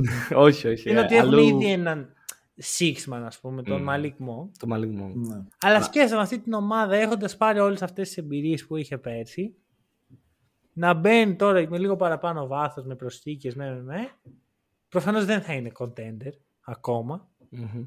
Αλλά πάμε σιγά σιγά προς τα εκεί. Και έχω ενθουσιαστεί. Δηλαδή πιστεύω ότι φέτος θα είναι η πρώτη χρονιά μετά από το 2016 που θα υπάρξει ομάδα που θα δω πιο πολλά παιχνίδια από τους Celtics. Okay. Νομίζω ότι εκεί δυνατό. Μεγάλο. Γιατί λατρεύω να τους βλέπω, ρε, παίζουν τόσο ωραία. Θέλω να ακούσω το Φίλιππο και μετά θέλω να κάνω ένα δίλεπτο που θα μιλάω για το Σακραμέντο. Εννοείται. Λοιπόν, ε, run it back, Sacramento Kings. Κρατήσανε όλο τους τον κορμό. Ε, πολύ σωστά, όπως είπε, είπες και εσύ Μάνο, ε, δεν πέσαν στην παγίδα να αλλάξουν ξέρεις, τη χημεία της ομάδας και να φέρουν τον Κούσμα το, με, κάποια ανταλλαγή τον Ανουνόμπι. Ε, έμειναν... Ο Ανουνόμπι θα, θα μίλαγα διαφορετικά mm. για τον Ανουνόμπι. Okay. Είναι αλλιώς ο Ανουνόμπι. Ναι. Είναι άλλη υπόθεση. Mm. Ναι. Έρχεται και ο MVP της Ευρωλίγκας, ο Σάσα Βεζέγκοφ, στο, κατά τη γνώμη μου, πιο ιδανικό ε, επιθετικό σύστημα που θα μπορούσε να βρει στο NBA. Πολύ θα ήθελα να τον δω να κάνει κατευθείαν τη διαφορά, αλλά πιστεύω ότι αυτή η χρονιά θα είναι δεν ξέρω, μεταβατική. Αναγνωριστική. Θα... Αναγνωριστική, σωστά. Ευχαριστώ, ευχαριστώ. Ε, ναι, θα είναι μια αναγνωριστική χρονιά και ότι θα βρει τα πατήματά του, πιστεύω. Mm. Και είμαι ενθουσιασμένος για τους ε, Kings και παίζουν υπέροχο μπάσκετ όπως είπατε. Λοιπόν, ε, θα συμφωνήσω με αυτά που, έχετε, που έχουν ακουστεί μέχρι τώρα και θα πω για το Σακραμέντο τι είπα για την Οκλαχώμα. Ε, τεράστια μπράβο, τεράστια respect που δεν, ε, που δεν πιάστηκαν στην παγίδα το ότι είμαστε το τρίτο seed, μπορούμε να γίνουμε contender με τη μία, πάμε να το σηκώσουμε τώρα και πήγαν κομμάτι-κομμάτι σιγά σιγά να βρουν αυτό που χρειάζεται με υπομονή, με ηρεμία. Ήξεραν ότι έχουν τα draft rights του Σάσα Βεζέγκοφ. Ήξεραν ότι είναι ο MVP της Ευρωλίγκας, ήξεραν ότι φέρνει στο παρκέ. Το έκαναν. Θέλαν ένα ακόμα βάθος εκεί στους forwards, στο διαρροτριάρι guard forward, στο wing, που να χρειαστεί άμα, που να δώσει έξτρα λύση από τον πάγκο άμα χρειαστεί. Φέραν τον Ντουάρτε χωρίς να δώσουν απολύτως τίποτα. Ε, βλέπουμε ότι σιγά σιγά προσπαθούν να το χτίσουν αυτό και εδώ είναι που θέλω να θέσω το ερώτημα. Είμαστε με τους Phoenix Suns αυτού του NBA ή με τους Sacramento Kings και τους Oklahoma City Thunder αυτού του NBA. Μας αρέσει η βιασύνη και οι επιλογές του win now πάμε όπου να είναι ή η ηρεμία και σιγά σιγά χτίζουμε αυτό που πρέπει να χτίσουμε. Αυτό. Πιστεύω ότι δεν χρειάζεται καν να απαντήσουμε. Εμείς απαντάνε οι τελευταίοι, τα τελευταία 10 χρόνια το ποιοι σηκώνουν Το ποιοι σηκώνουν τις κούπες, ακριβώς. Με εξαίρεση το 19. Ναι, το 19 γιατί ρε, ήταν πολύ. Οι Raptors ουσιαστικά χτίσανε τον κορμό. Πήραν το λέω για μια χρονιά. Αυτό, ναι, ο, το, super, το, κομμάτι του Superstar τους έλειπε, ναι. ναι. Αυτό, δηλαδή το θέμα δεν είναι να μην τραβάς ποτέ τη σκανδάλη. Mm. Το θέμα είναι να την τραβάς όταν πρέπει. Mm. Ναι, ναι, Γι' αυτό ναι. σου είπα ότι με τον Ανόμπι θα μίλαγα διαφορετικά. Γιατί αν καταφέρουν να πάρουν σχετικά φθηνά τον OG είναι το missing piece. Λες ότι okay, αυτό άξιζε. Ναι, Αλλά όχι να, να αφήσεις τον leader σου να φύγει για να έρθει ο Κούσμα. Mm. Εκεί, για μένα εκεί είναι η διαφορά. Στο πότε mm-hmm. τραβάς σκανδάλι. Mm-hmm. Όχι πολύ γρήγορα, όχι πολύ αργά. Γιατί έχουμε δύο ομάδες να το πηγαίνουν και από την άλλη. Trailblazer. εκεί. Αυτό που έχουμε, εκεί. Και όσο πάει. Ακριβώς. Ωραία. Ε, Χρήστο. Ναι, θα πάρω εγώ το, δύσκολο κομμάτι εδώ πέρα. Την ευθύνη αυτή. Ε, α, ευθύνη. Κάτι που δεν έχουν οι παίκτες αυτής της ομάδας. ε, και θα αναλάβω εγώ τους Memphis Grizzlies. Η αλήθεια είναι ότι άμα μπορούσα να τα απέφευγα θα τα απέφευγα. Ε, οι Grizzlies θα ξεκινήσουν τη χρονιά χωρίς τον Ζα Θα παίξουν βασικά το 1 τρίτο της χρονιάς χωρίς το Ζαμοράν. Θυμήστε μου για πόσα παιχνίδια δεν θα είναι. 25. 25. 25. Ε, Κάνω κρέας. Ναι, πω, πω, το ξεφτυλίσανε μιλάμε, εντάξει. Λίγο ηρεμία ρε παιδιά εκεί στο NBA. Ε, όχι, ε, είναι μόνο 25 παιχνίδια τιμωρία του Ζαμοράν. Άλλη μια φορά που δείχνει ότι το NBA ότι οι τιμωρίες του είναι ίσα ίσα για να το κάνουμε. Ότι δεν θέλουμε να το τιμωρήσουμε πραγματικά, απλά πρέπει. Ε, οι Grizzlies πέρυσι χωρίς τον Morant οριακά ήταν καλύτεροι. Δεν έχω τα νούμερα μπροστά μου αυτή τη στιγμή, αλλά νιώθω ότι ήταν καλύτεροι. Ε, και πήραν και τον Derrick Rose για να τους φέρει αυτά που θα λείπουν από τον Ζαμοράντ στα πρώτα 25 παιχνίδια. Ε, για μένα ιδανική κίνηση. Ο Derrick Rose μπορεί να κάνει κανένα δυο μαθηματάκια στον Ζαμοράντ και να τον προσγειώσει λίγο γιατί έχουν αρκετά κοινά χαρακτηριστικά και ο Derrick Rose έχασε την καριέρα του εξαιτίας των τραυματισμών την ώρα των καρφωμάτων. Οπότε μπορεί πολύ απλά να δείξει τον Μωράν και να του πει: Κοίτα, όλα αυτά που έχεις τώρα, με ένα απλό έτσι, τελείωσαν. Και να τον προσγειώσει λίγο απότομα. Και του χρειάζεται η αλήθεια είναι. Και μετά έφεραν και κάτι άλλο οι Memphis Grizzlies, η αλήθεια είναι. Έναν κύριο Marcus Smart. Ε, τελειώνω εδώ. Σας αφήνω να πείτε ό,τι έχετε να πείτε. Φίλιππε, θέλω να ακούσει τη γνώμη σου για, το, για τους Memphis, γιατί με το Μάνο έχουμε κράξει αρκετά, η αλήθεια είναι. Μάρκο Σμαρτ. Πού έχεις μπλέξει, αγόρι μου. Είναι, είναι αρκετά καλή ομάδα. Όταν βρίσκονται όλοι μαζί, πιστεύω... Ωραία, θα το πω. Εγώ τους έχω στην τετράδα, στη regular season. Όταν είναι όλοι μαζί. Α, α. Μισό. Κάτι, μισό. Είπες στην τετράδα της regular season, όχι στην τετράδα. Αυτό, εντάξει, ναι, να είναι στο top 4 στη Δύση στη regular season. Ωραία. Αυτό μεταφράζεται σε αντίστοιχη επιτυχία στα play-off. Αυτή είναι η βασική. Ναι, θα μπορούσε, θα μπορούσε πιστεύω. Okay. Να θυμηθούμε ότι αυτό χάσανε... Χρόνια. Ναι, να θυμηθούμε ότι χάσανε τον Steven Adams και τον Clarke πέρσι. Οκ. Okay. Πιστεύεις θα Ο Steven Adams θα πέρναγαν ποιους, τους, τους Lakers. Ναι, ήταν και κα... ναι. ότι ήταν κακό το matchup, βέβαια, ναι. γιατί λέει και στο τέλος κατέληξαν τελικούς mm. ε, Δύσης. Mm. Πρόπερση που ε, για μένα, δεν, το λέω επειδή είσαι εδώ, για μένα οι Timberwolves mm. τους κάνουν ένα play στα 6 παιχνίδια 5 φορές mm. και απλά χάναν το ένα παιχνίδι μετά το άλλο. Καταραίαν. Ε, κοίτα, Memphis, Memphis, Memphis. Mm. Ε, 25 παιχνίδια χωρίς Μωράν και ακόμα πιστεύεις ότι θα μπορούν να είναι στο top 4. Ναι. Είναι πολλά 25. Ναι, είναι πολλά. Και θα είναι τουλάχιστον 25. Να πούμε ότι δεν θα λείπει μόνο, δεν είναι ότι θα, δεν θα παίζει στα 25 παιχνίδια. Απέχει από οποιαδήποτε ε, ναι, συνέβρεση της ομάδας και της οργάνωσης για τη διάρκεια αυτών των 25 παιχνιδιών. Mm. Αυτό το κάνει πιο σοβαρό η αλήθεια είναι. Τώρα έτσι όπως το είπε ο Φίλιππος με ψάρεσε λίγο. Η μεταβατική ναι, το, είπε, περίοδος... το είπε πολύ επίσημα και αγχώθηκα. Ναι. ναι, δεν είναι ότι στο Game 26 ο super duper μπαίνω βασική πεντάδα. Θα μπορούσε η αλήθεια είναι γιατί είναι ο Ζα Μοράντ και είναι οι Memphis Grizzlies. Είναι οι Memphis Grizzlies έτσι, φουλ ασόβαροι. ναι, άμα ήταν κάποιο σοβαρός οργανισμός θα σου 'λεγα ότι ναι, okay, θα του δώσουν χρόνο. Όχι. Ναι. Για Desmond Bane γιατί να δεν με έχει ψήσει ο Μπέιν. Ούτε εμένα με έχει ψήσει ο Μπέιν. Ναι. Δεν με έχει ψήσει ακόμα. Ναι. Ίσως είναι το wingspan του. Μάλλον το wingspan του, η ομάδα που παίζει. Ρε, ξέρεις κάτι, ο Μπέιν είναι ο μοναδικός παίχτης που βλέπω μόνο το αρνητικό του wingspan. Δεν μπορώ να δω τίποτα άλλο mm. όταν παίζει. Είναι πάρα πολύ αρνητικό ρε φίλε. είναι ο τυραννόσαυρος Ρέξ ρε. Έχει μόνο αγώνες. Ναι. Ένα αυτό. Ε, δύο, Είμαι μεγάλος believer του Κενάρτ. Θέλω να τους δω να παίζουν μαζί. Μπέιν mm-hmm. και Λουκ. Mm-hmm. Ε, όλο το point των Grizzlies μέχρι τώρα ήταν το βάθος τους. Ωραία. Χάνουν Tyus Jones. Ε, το, μάλλον τον καλύτερο backup point της περσινής χρονιάς. Και παίρνουν Marcus Smart. Δεν τον λες και downgrade προσπαθώ να καταλάβω πώς ακριβώς θα δουλέψει όλο αυτό. Δεν είμαι αρνητικός στους Grizzlies. Να το ξεκαθαρίσω αυτό. Εγώ πιστεύω ότι σαν ομάδα, σαν σύνολο, έχουν πάρα πολύ να δώσουν. Αυτό.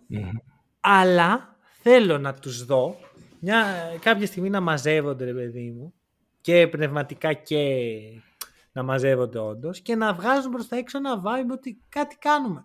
Το playstyle τους δεν μου αρέσει αυτή τη στιγμή, δεν το θεωρώ winning. Ναι. Θεωρώ πως έχει πάρει πάρα πολλές ευθύνες ο Τζάρλ Τζάξον Jr. στην άμυνα και δεν φαίνεται αυτό ε, όσο θα έπρεπε. Δηλαδή το θεωρούμε λίγο δεδομένο ενώ έχουν ένα από τους καλύτερους αμυντικούς στο NBA. Mm. Έχουν τους τελευταίους δύο αμυντικούς της χρονιάς πλέον. Ναι, πλέον αυτό πήγα να πω ότι ο Smart βοηθάει σε αυτό γιατί είχαν τεράστιο θέμα στην περιφερειακή. Τεράστιο, ναι, ναι. ναι. Το μεγαλύτερο θέμα είναι το περιφερειακό σουτ για εμένα. Που προσπάθησαν ναι, να το κάνουν αντρές με τον Ο Κενάρ το κάνει κάπως αντρές αυτό, ε. Ναι, mm. ναι, ναι, ναι, ναι, ναι. Και ο Μπέιν και ο JJJ. Έχουν μαζευτεί πολλά guard. Έχουν μαζευτεί πάρα πολλά guard. Δεν ξέρω. Κάτι πάει να γίνει αμυντικά, η αλήθεια είναι. Εγώ ναι, ναι, τον ναι. Bane τον βλέπω πιο πολύ προς το 3 πλέον. Τρία είναι για μένα και για μένα, ναι. Το... Έτσι, έτσι όπως στήριζε το ρόστερ, όχι απαραίτητα χαρακτηριστικά. Είναι αυτό που είμαστε... λέγαμε okay, σε μια συζήτηση. Ότι δεν υπάρχουν και θέσεις πλέον. Ακριβώς, είναι πιο πολύ guard, wings, forward, center, ε, big men. Mm-hmm. Ναι. Οπότε ο, απλώς ο Bane είναι στο wing που είναι το 2-3 ας πούμε το αντίστοιχο. Mm. Σε, κάποια, σε κάποια σχήματα θα παίζεις στο 2, σε κάποια στο 3. Ναι, μ' αρέσει που έφερα το Φίλιππο για να του λέω τις δικές του, αυτά που έλεγε αυτό σε μένα. Μαθαίνεις, μαθαίνεις. ε, ναι, ναι. ωραία. Πάμε. Πόσο θέλουν οι Grizzlies για να γίνουν contender, τι, τι λείπει; Ένας Μικάλ Bridges μακριά; Mm. Που Ένα τον πάρα πάνω. πολύ πέρσι. Ένα βήμα πιο πάνω νομίζω. Ναι, τώρα Ανάλογα, όχι, όχι, δεν βάζω. Ανάλογα το πώς είναι ο Ζαμοράντ. Mm, Ανάλογα ναι. το πώς είναι ο Ζαμοράντ. Αν ο Ζαμοράντ. Θα είναι και όλος στο τέλος της σεζόν. Έτσι, ναι. Δεν θα μπει Αν είναι σοβαρός στα playoff, τότε ναι, θα μπορούσα να το ακούσω ένα Μικάλ Bridges μακριά. Αν είναι ο ίδιος Ζαμοράντ. Ένα Μικάλ Bridges ή έναν Μπράντον Ingram μακριά; Ο Ingram, να ξέρεις, πιστεύω είναι missing piece για πολλές ομάδες. Mm. Που οι, οι Grizzlies θεωρητικά έχουν πάρα πολλά asset, έτσι δεν είναι; Και έχουν ναι. και συμβόλαια που είναι tradable. Είναι untradeable αυτή τη στιγμή ο Ingram. Ο Ingram είναι untradeable. Έχει χαρακτηριστεί, έχει χαρακτηριστεί untradeable από τους... Πιο, πιο oh, untradeable okay, από το Zion. Mm-hmm. Να σου κάνω όμως μια ερώτηση, Φίλιππε. Ναι. Έδινες Μίτσελ για Ingram ένα για ένα; Μίτσελ; Donovan Mitchell. Ναι. Ο, με τίποτα, με τίποτα. Με τίποτα; Όχι ρε. Εγώ το έδινα και pick μαζί του, να ξέρετε. Όπα ρε. Το, το, χοντρίνατε. Το χοντρίνατε. Θα το πιάσουμε άλλη φορά. Ναι, ναι, ναι, το, το τρίτο να Στη λίστα με τους καλύτερους παίχτες είναι αρκετά πιο πάνω ο Μίτσελ. Από τον, ναι, αλλά το fit με τους Cavs. Το fit με τους Cavs πολλά hot takes μαζεμένα. Ισχύει. Εντάξει, πιο πάνω από τον Ingram είναι εσύ, οκ. Όχι για όλους. Σε, καθαρή, σε καθαρό value. Πέρσι πες να ήταν και στο top 10 των παιχτών.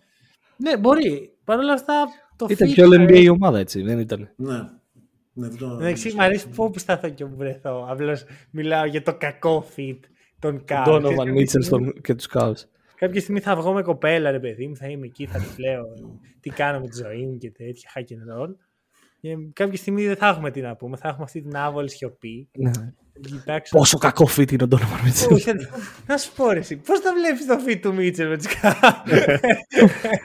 ε, Και επειδή το χοντρίναμε, πάμε λίγο στους πρωταθλητές. Okay. Ε, Φίλιππε Κέρνα. Λοιπόν, Denver Nuggets, οι φετινοί πρωταθλητές πανάξια του NBA. Ένα έτσι φοβερό project που κατάφεραν και επέμειναν στους ε, παίχτες που είχαν κάνει draft παρόλο τους πιθανούς τραυματισμούς ή όποια έτσι, κριτική υπήρχε γύρω από το πρόσωπό τους. Και μου άρεσε πάρα πολύ αυτό. Και είναι αυτό που λέγαμε πριν ότι μια ομάδα χτίζει από την αρχή με τα δικά της pick, τα αναπτύσσει και φτάνει σε ένα σημείο να κάνει μία-δύο σημαντικές προσθήκες που δένουν όλο το το σύνολο που έχουν και καταφέρουν να, να επιτύχουν. Ε, χάσανε δύο από τους οχτώ παίχτες τους στο playoff rotation, τον Bruce Brown και τον Jeff Green. Δηλαδή αυτό είναι στα πολύ αρνητικά για εμένα. Ε, προσπάθησαν να κάνουν draft κάποιους παίχτες που μπορούν να τους βοηθήσουν σε αυτό το κομμάτι. Αλλά δεν ξέρω, δεν ξέρω ο, ειδικά ο Bruce Brown ήταν ε, μεγάλη απώλεια. Μεγάλη απώλεια. Ναι. Είχαμε Ε, την ένα- κλασική... Ένα τελευταίο πραγματάκι. Μμμ. Ο DeAndre Jordan είναι κολλητός με όλους τους star παίχτες του NBA. Πώς γίνεται να βρίσκει συμβόλαιο αυτός ο άνθρωπος; Ε, και ο DeAndre Jordan πήρε δαχτυλίδι πριν τον Chris Paul. Ε, Anyway, ε, νομίζω, νομίζω ότι ο DeAndre Jordan θα τελειώσει την καριέρα του με περισσότερα δαχτυλίδια από τον Chris Paul και τον Blake Griffin μαζί. Hot take. ε, Όχι είχαμε... καθόλου hot δηλαδή. δηλαδή το Πλέον πιθανότερο. δεν είναι hot, είναι το πιο obvious πράγμα που θα μπορείς να έχεις πει. Ε, λοιπόν, η Denver... η Να πω best- εδώ, έχει σοβαρέψει το πράγμα γιατί ο Χρήστος έχει φέρει το μικρόφωνο πολύ Κοντά. κοντά. Είναι αυτή, Τώρα μιλάμε για τους Denver, θα σας κράξω. Ω, δεν θα τους έκραζα. Το κάνω όλη τη χρονιά. Τώρα δεν μπορώ να τους κράξω όταν έπαθαν αυτό που έπαθαν. ε, το έχω φέρει για να είμαι πιο άνετος. Έχω κάτσει πίσω στην καρέκλα μου τώρα. Χαλάρωσα, είμαστε και στη μια μισή ώρα. Οπότε τώρα είναι χαλαρά τα πράγματα. Ε, οι Denver έπαθαν αυτό που έπαθαν και οι περσινοί Warriors. Δεν το έπαθαν οι Bucks, η αλήθεια είναι, σε μεγάλο βαθμό. Ε, χάσαν όλους αυτούς τους παίκτες, τους X Factors που λέμε. Το, αυτούς που κινήσαν τη βελόνα για να πάνε το επόμενο βήμα.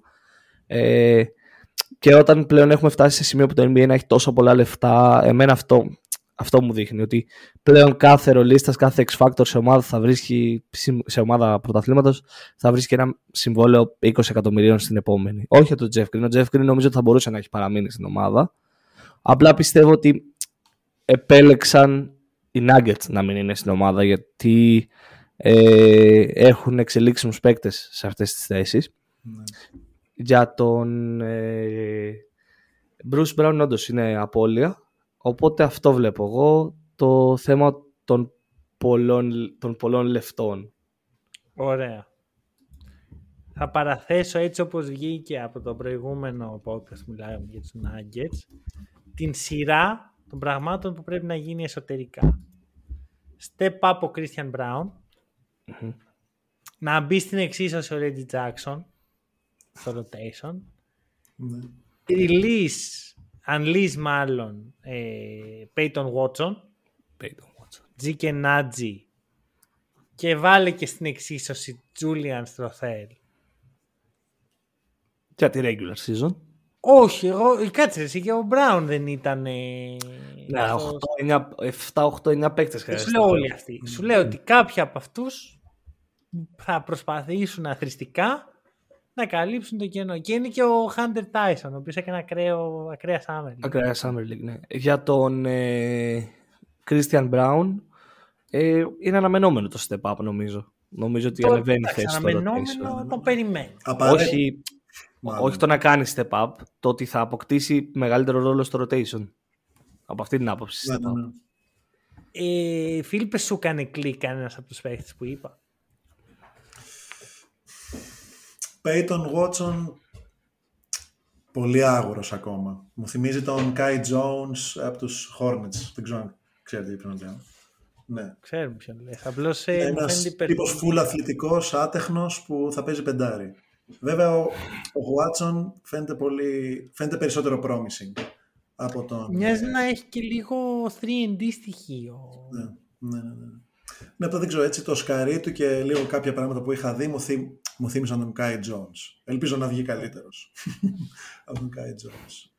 Και- Τώρα, Reggie Jackson αδιάφορος, ξεκάθαρα, δηλαδή δεν, δεν Ναι. μου αρέσει καθόλου, δεν μου αρέσει καθόλου αυτός ο παίχτης. Δεν έκανε τη διαφορά σε ομάδα χωρίς point guard. Ναι, ναι, ναι. Και είναι point guard. Ναι. Οκ. Έφεραν και τον Justin Holiday. Οκ.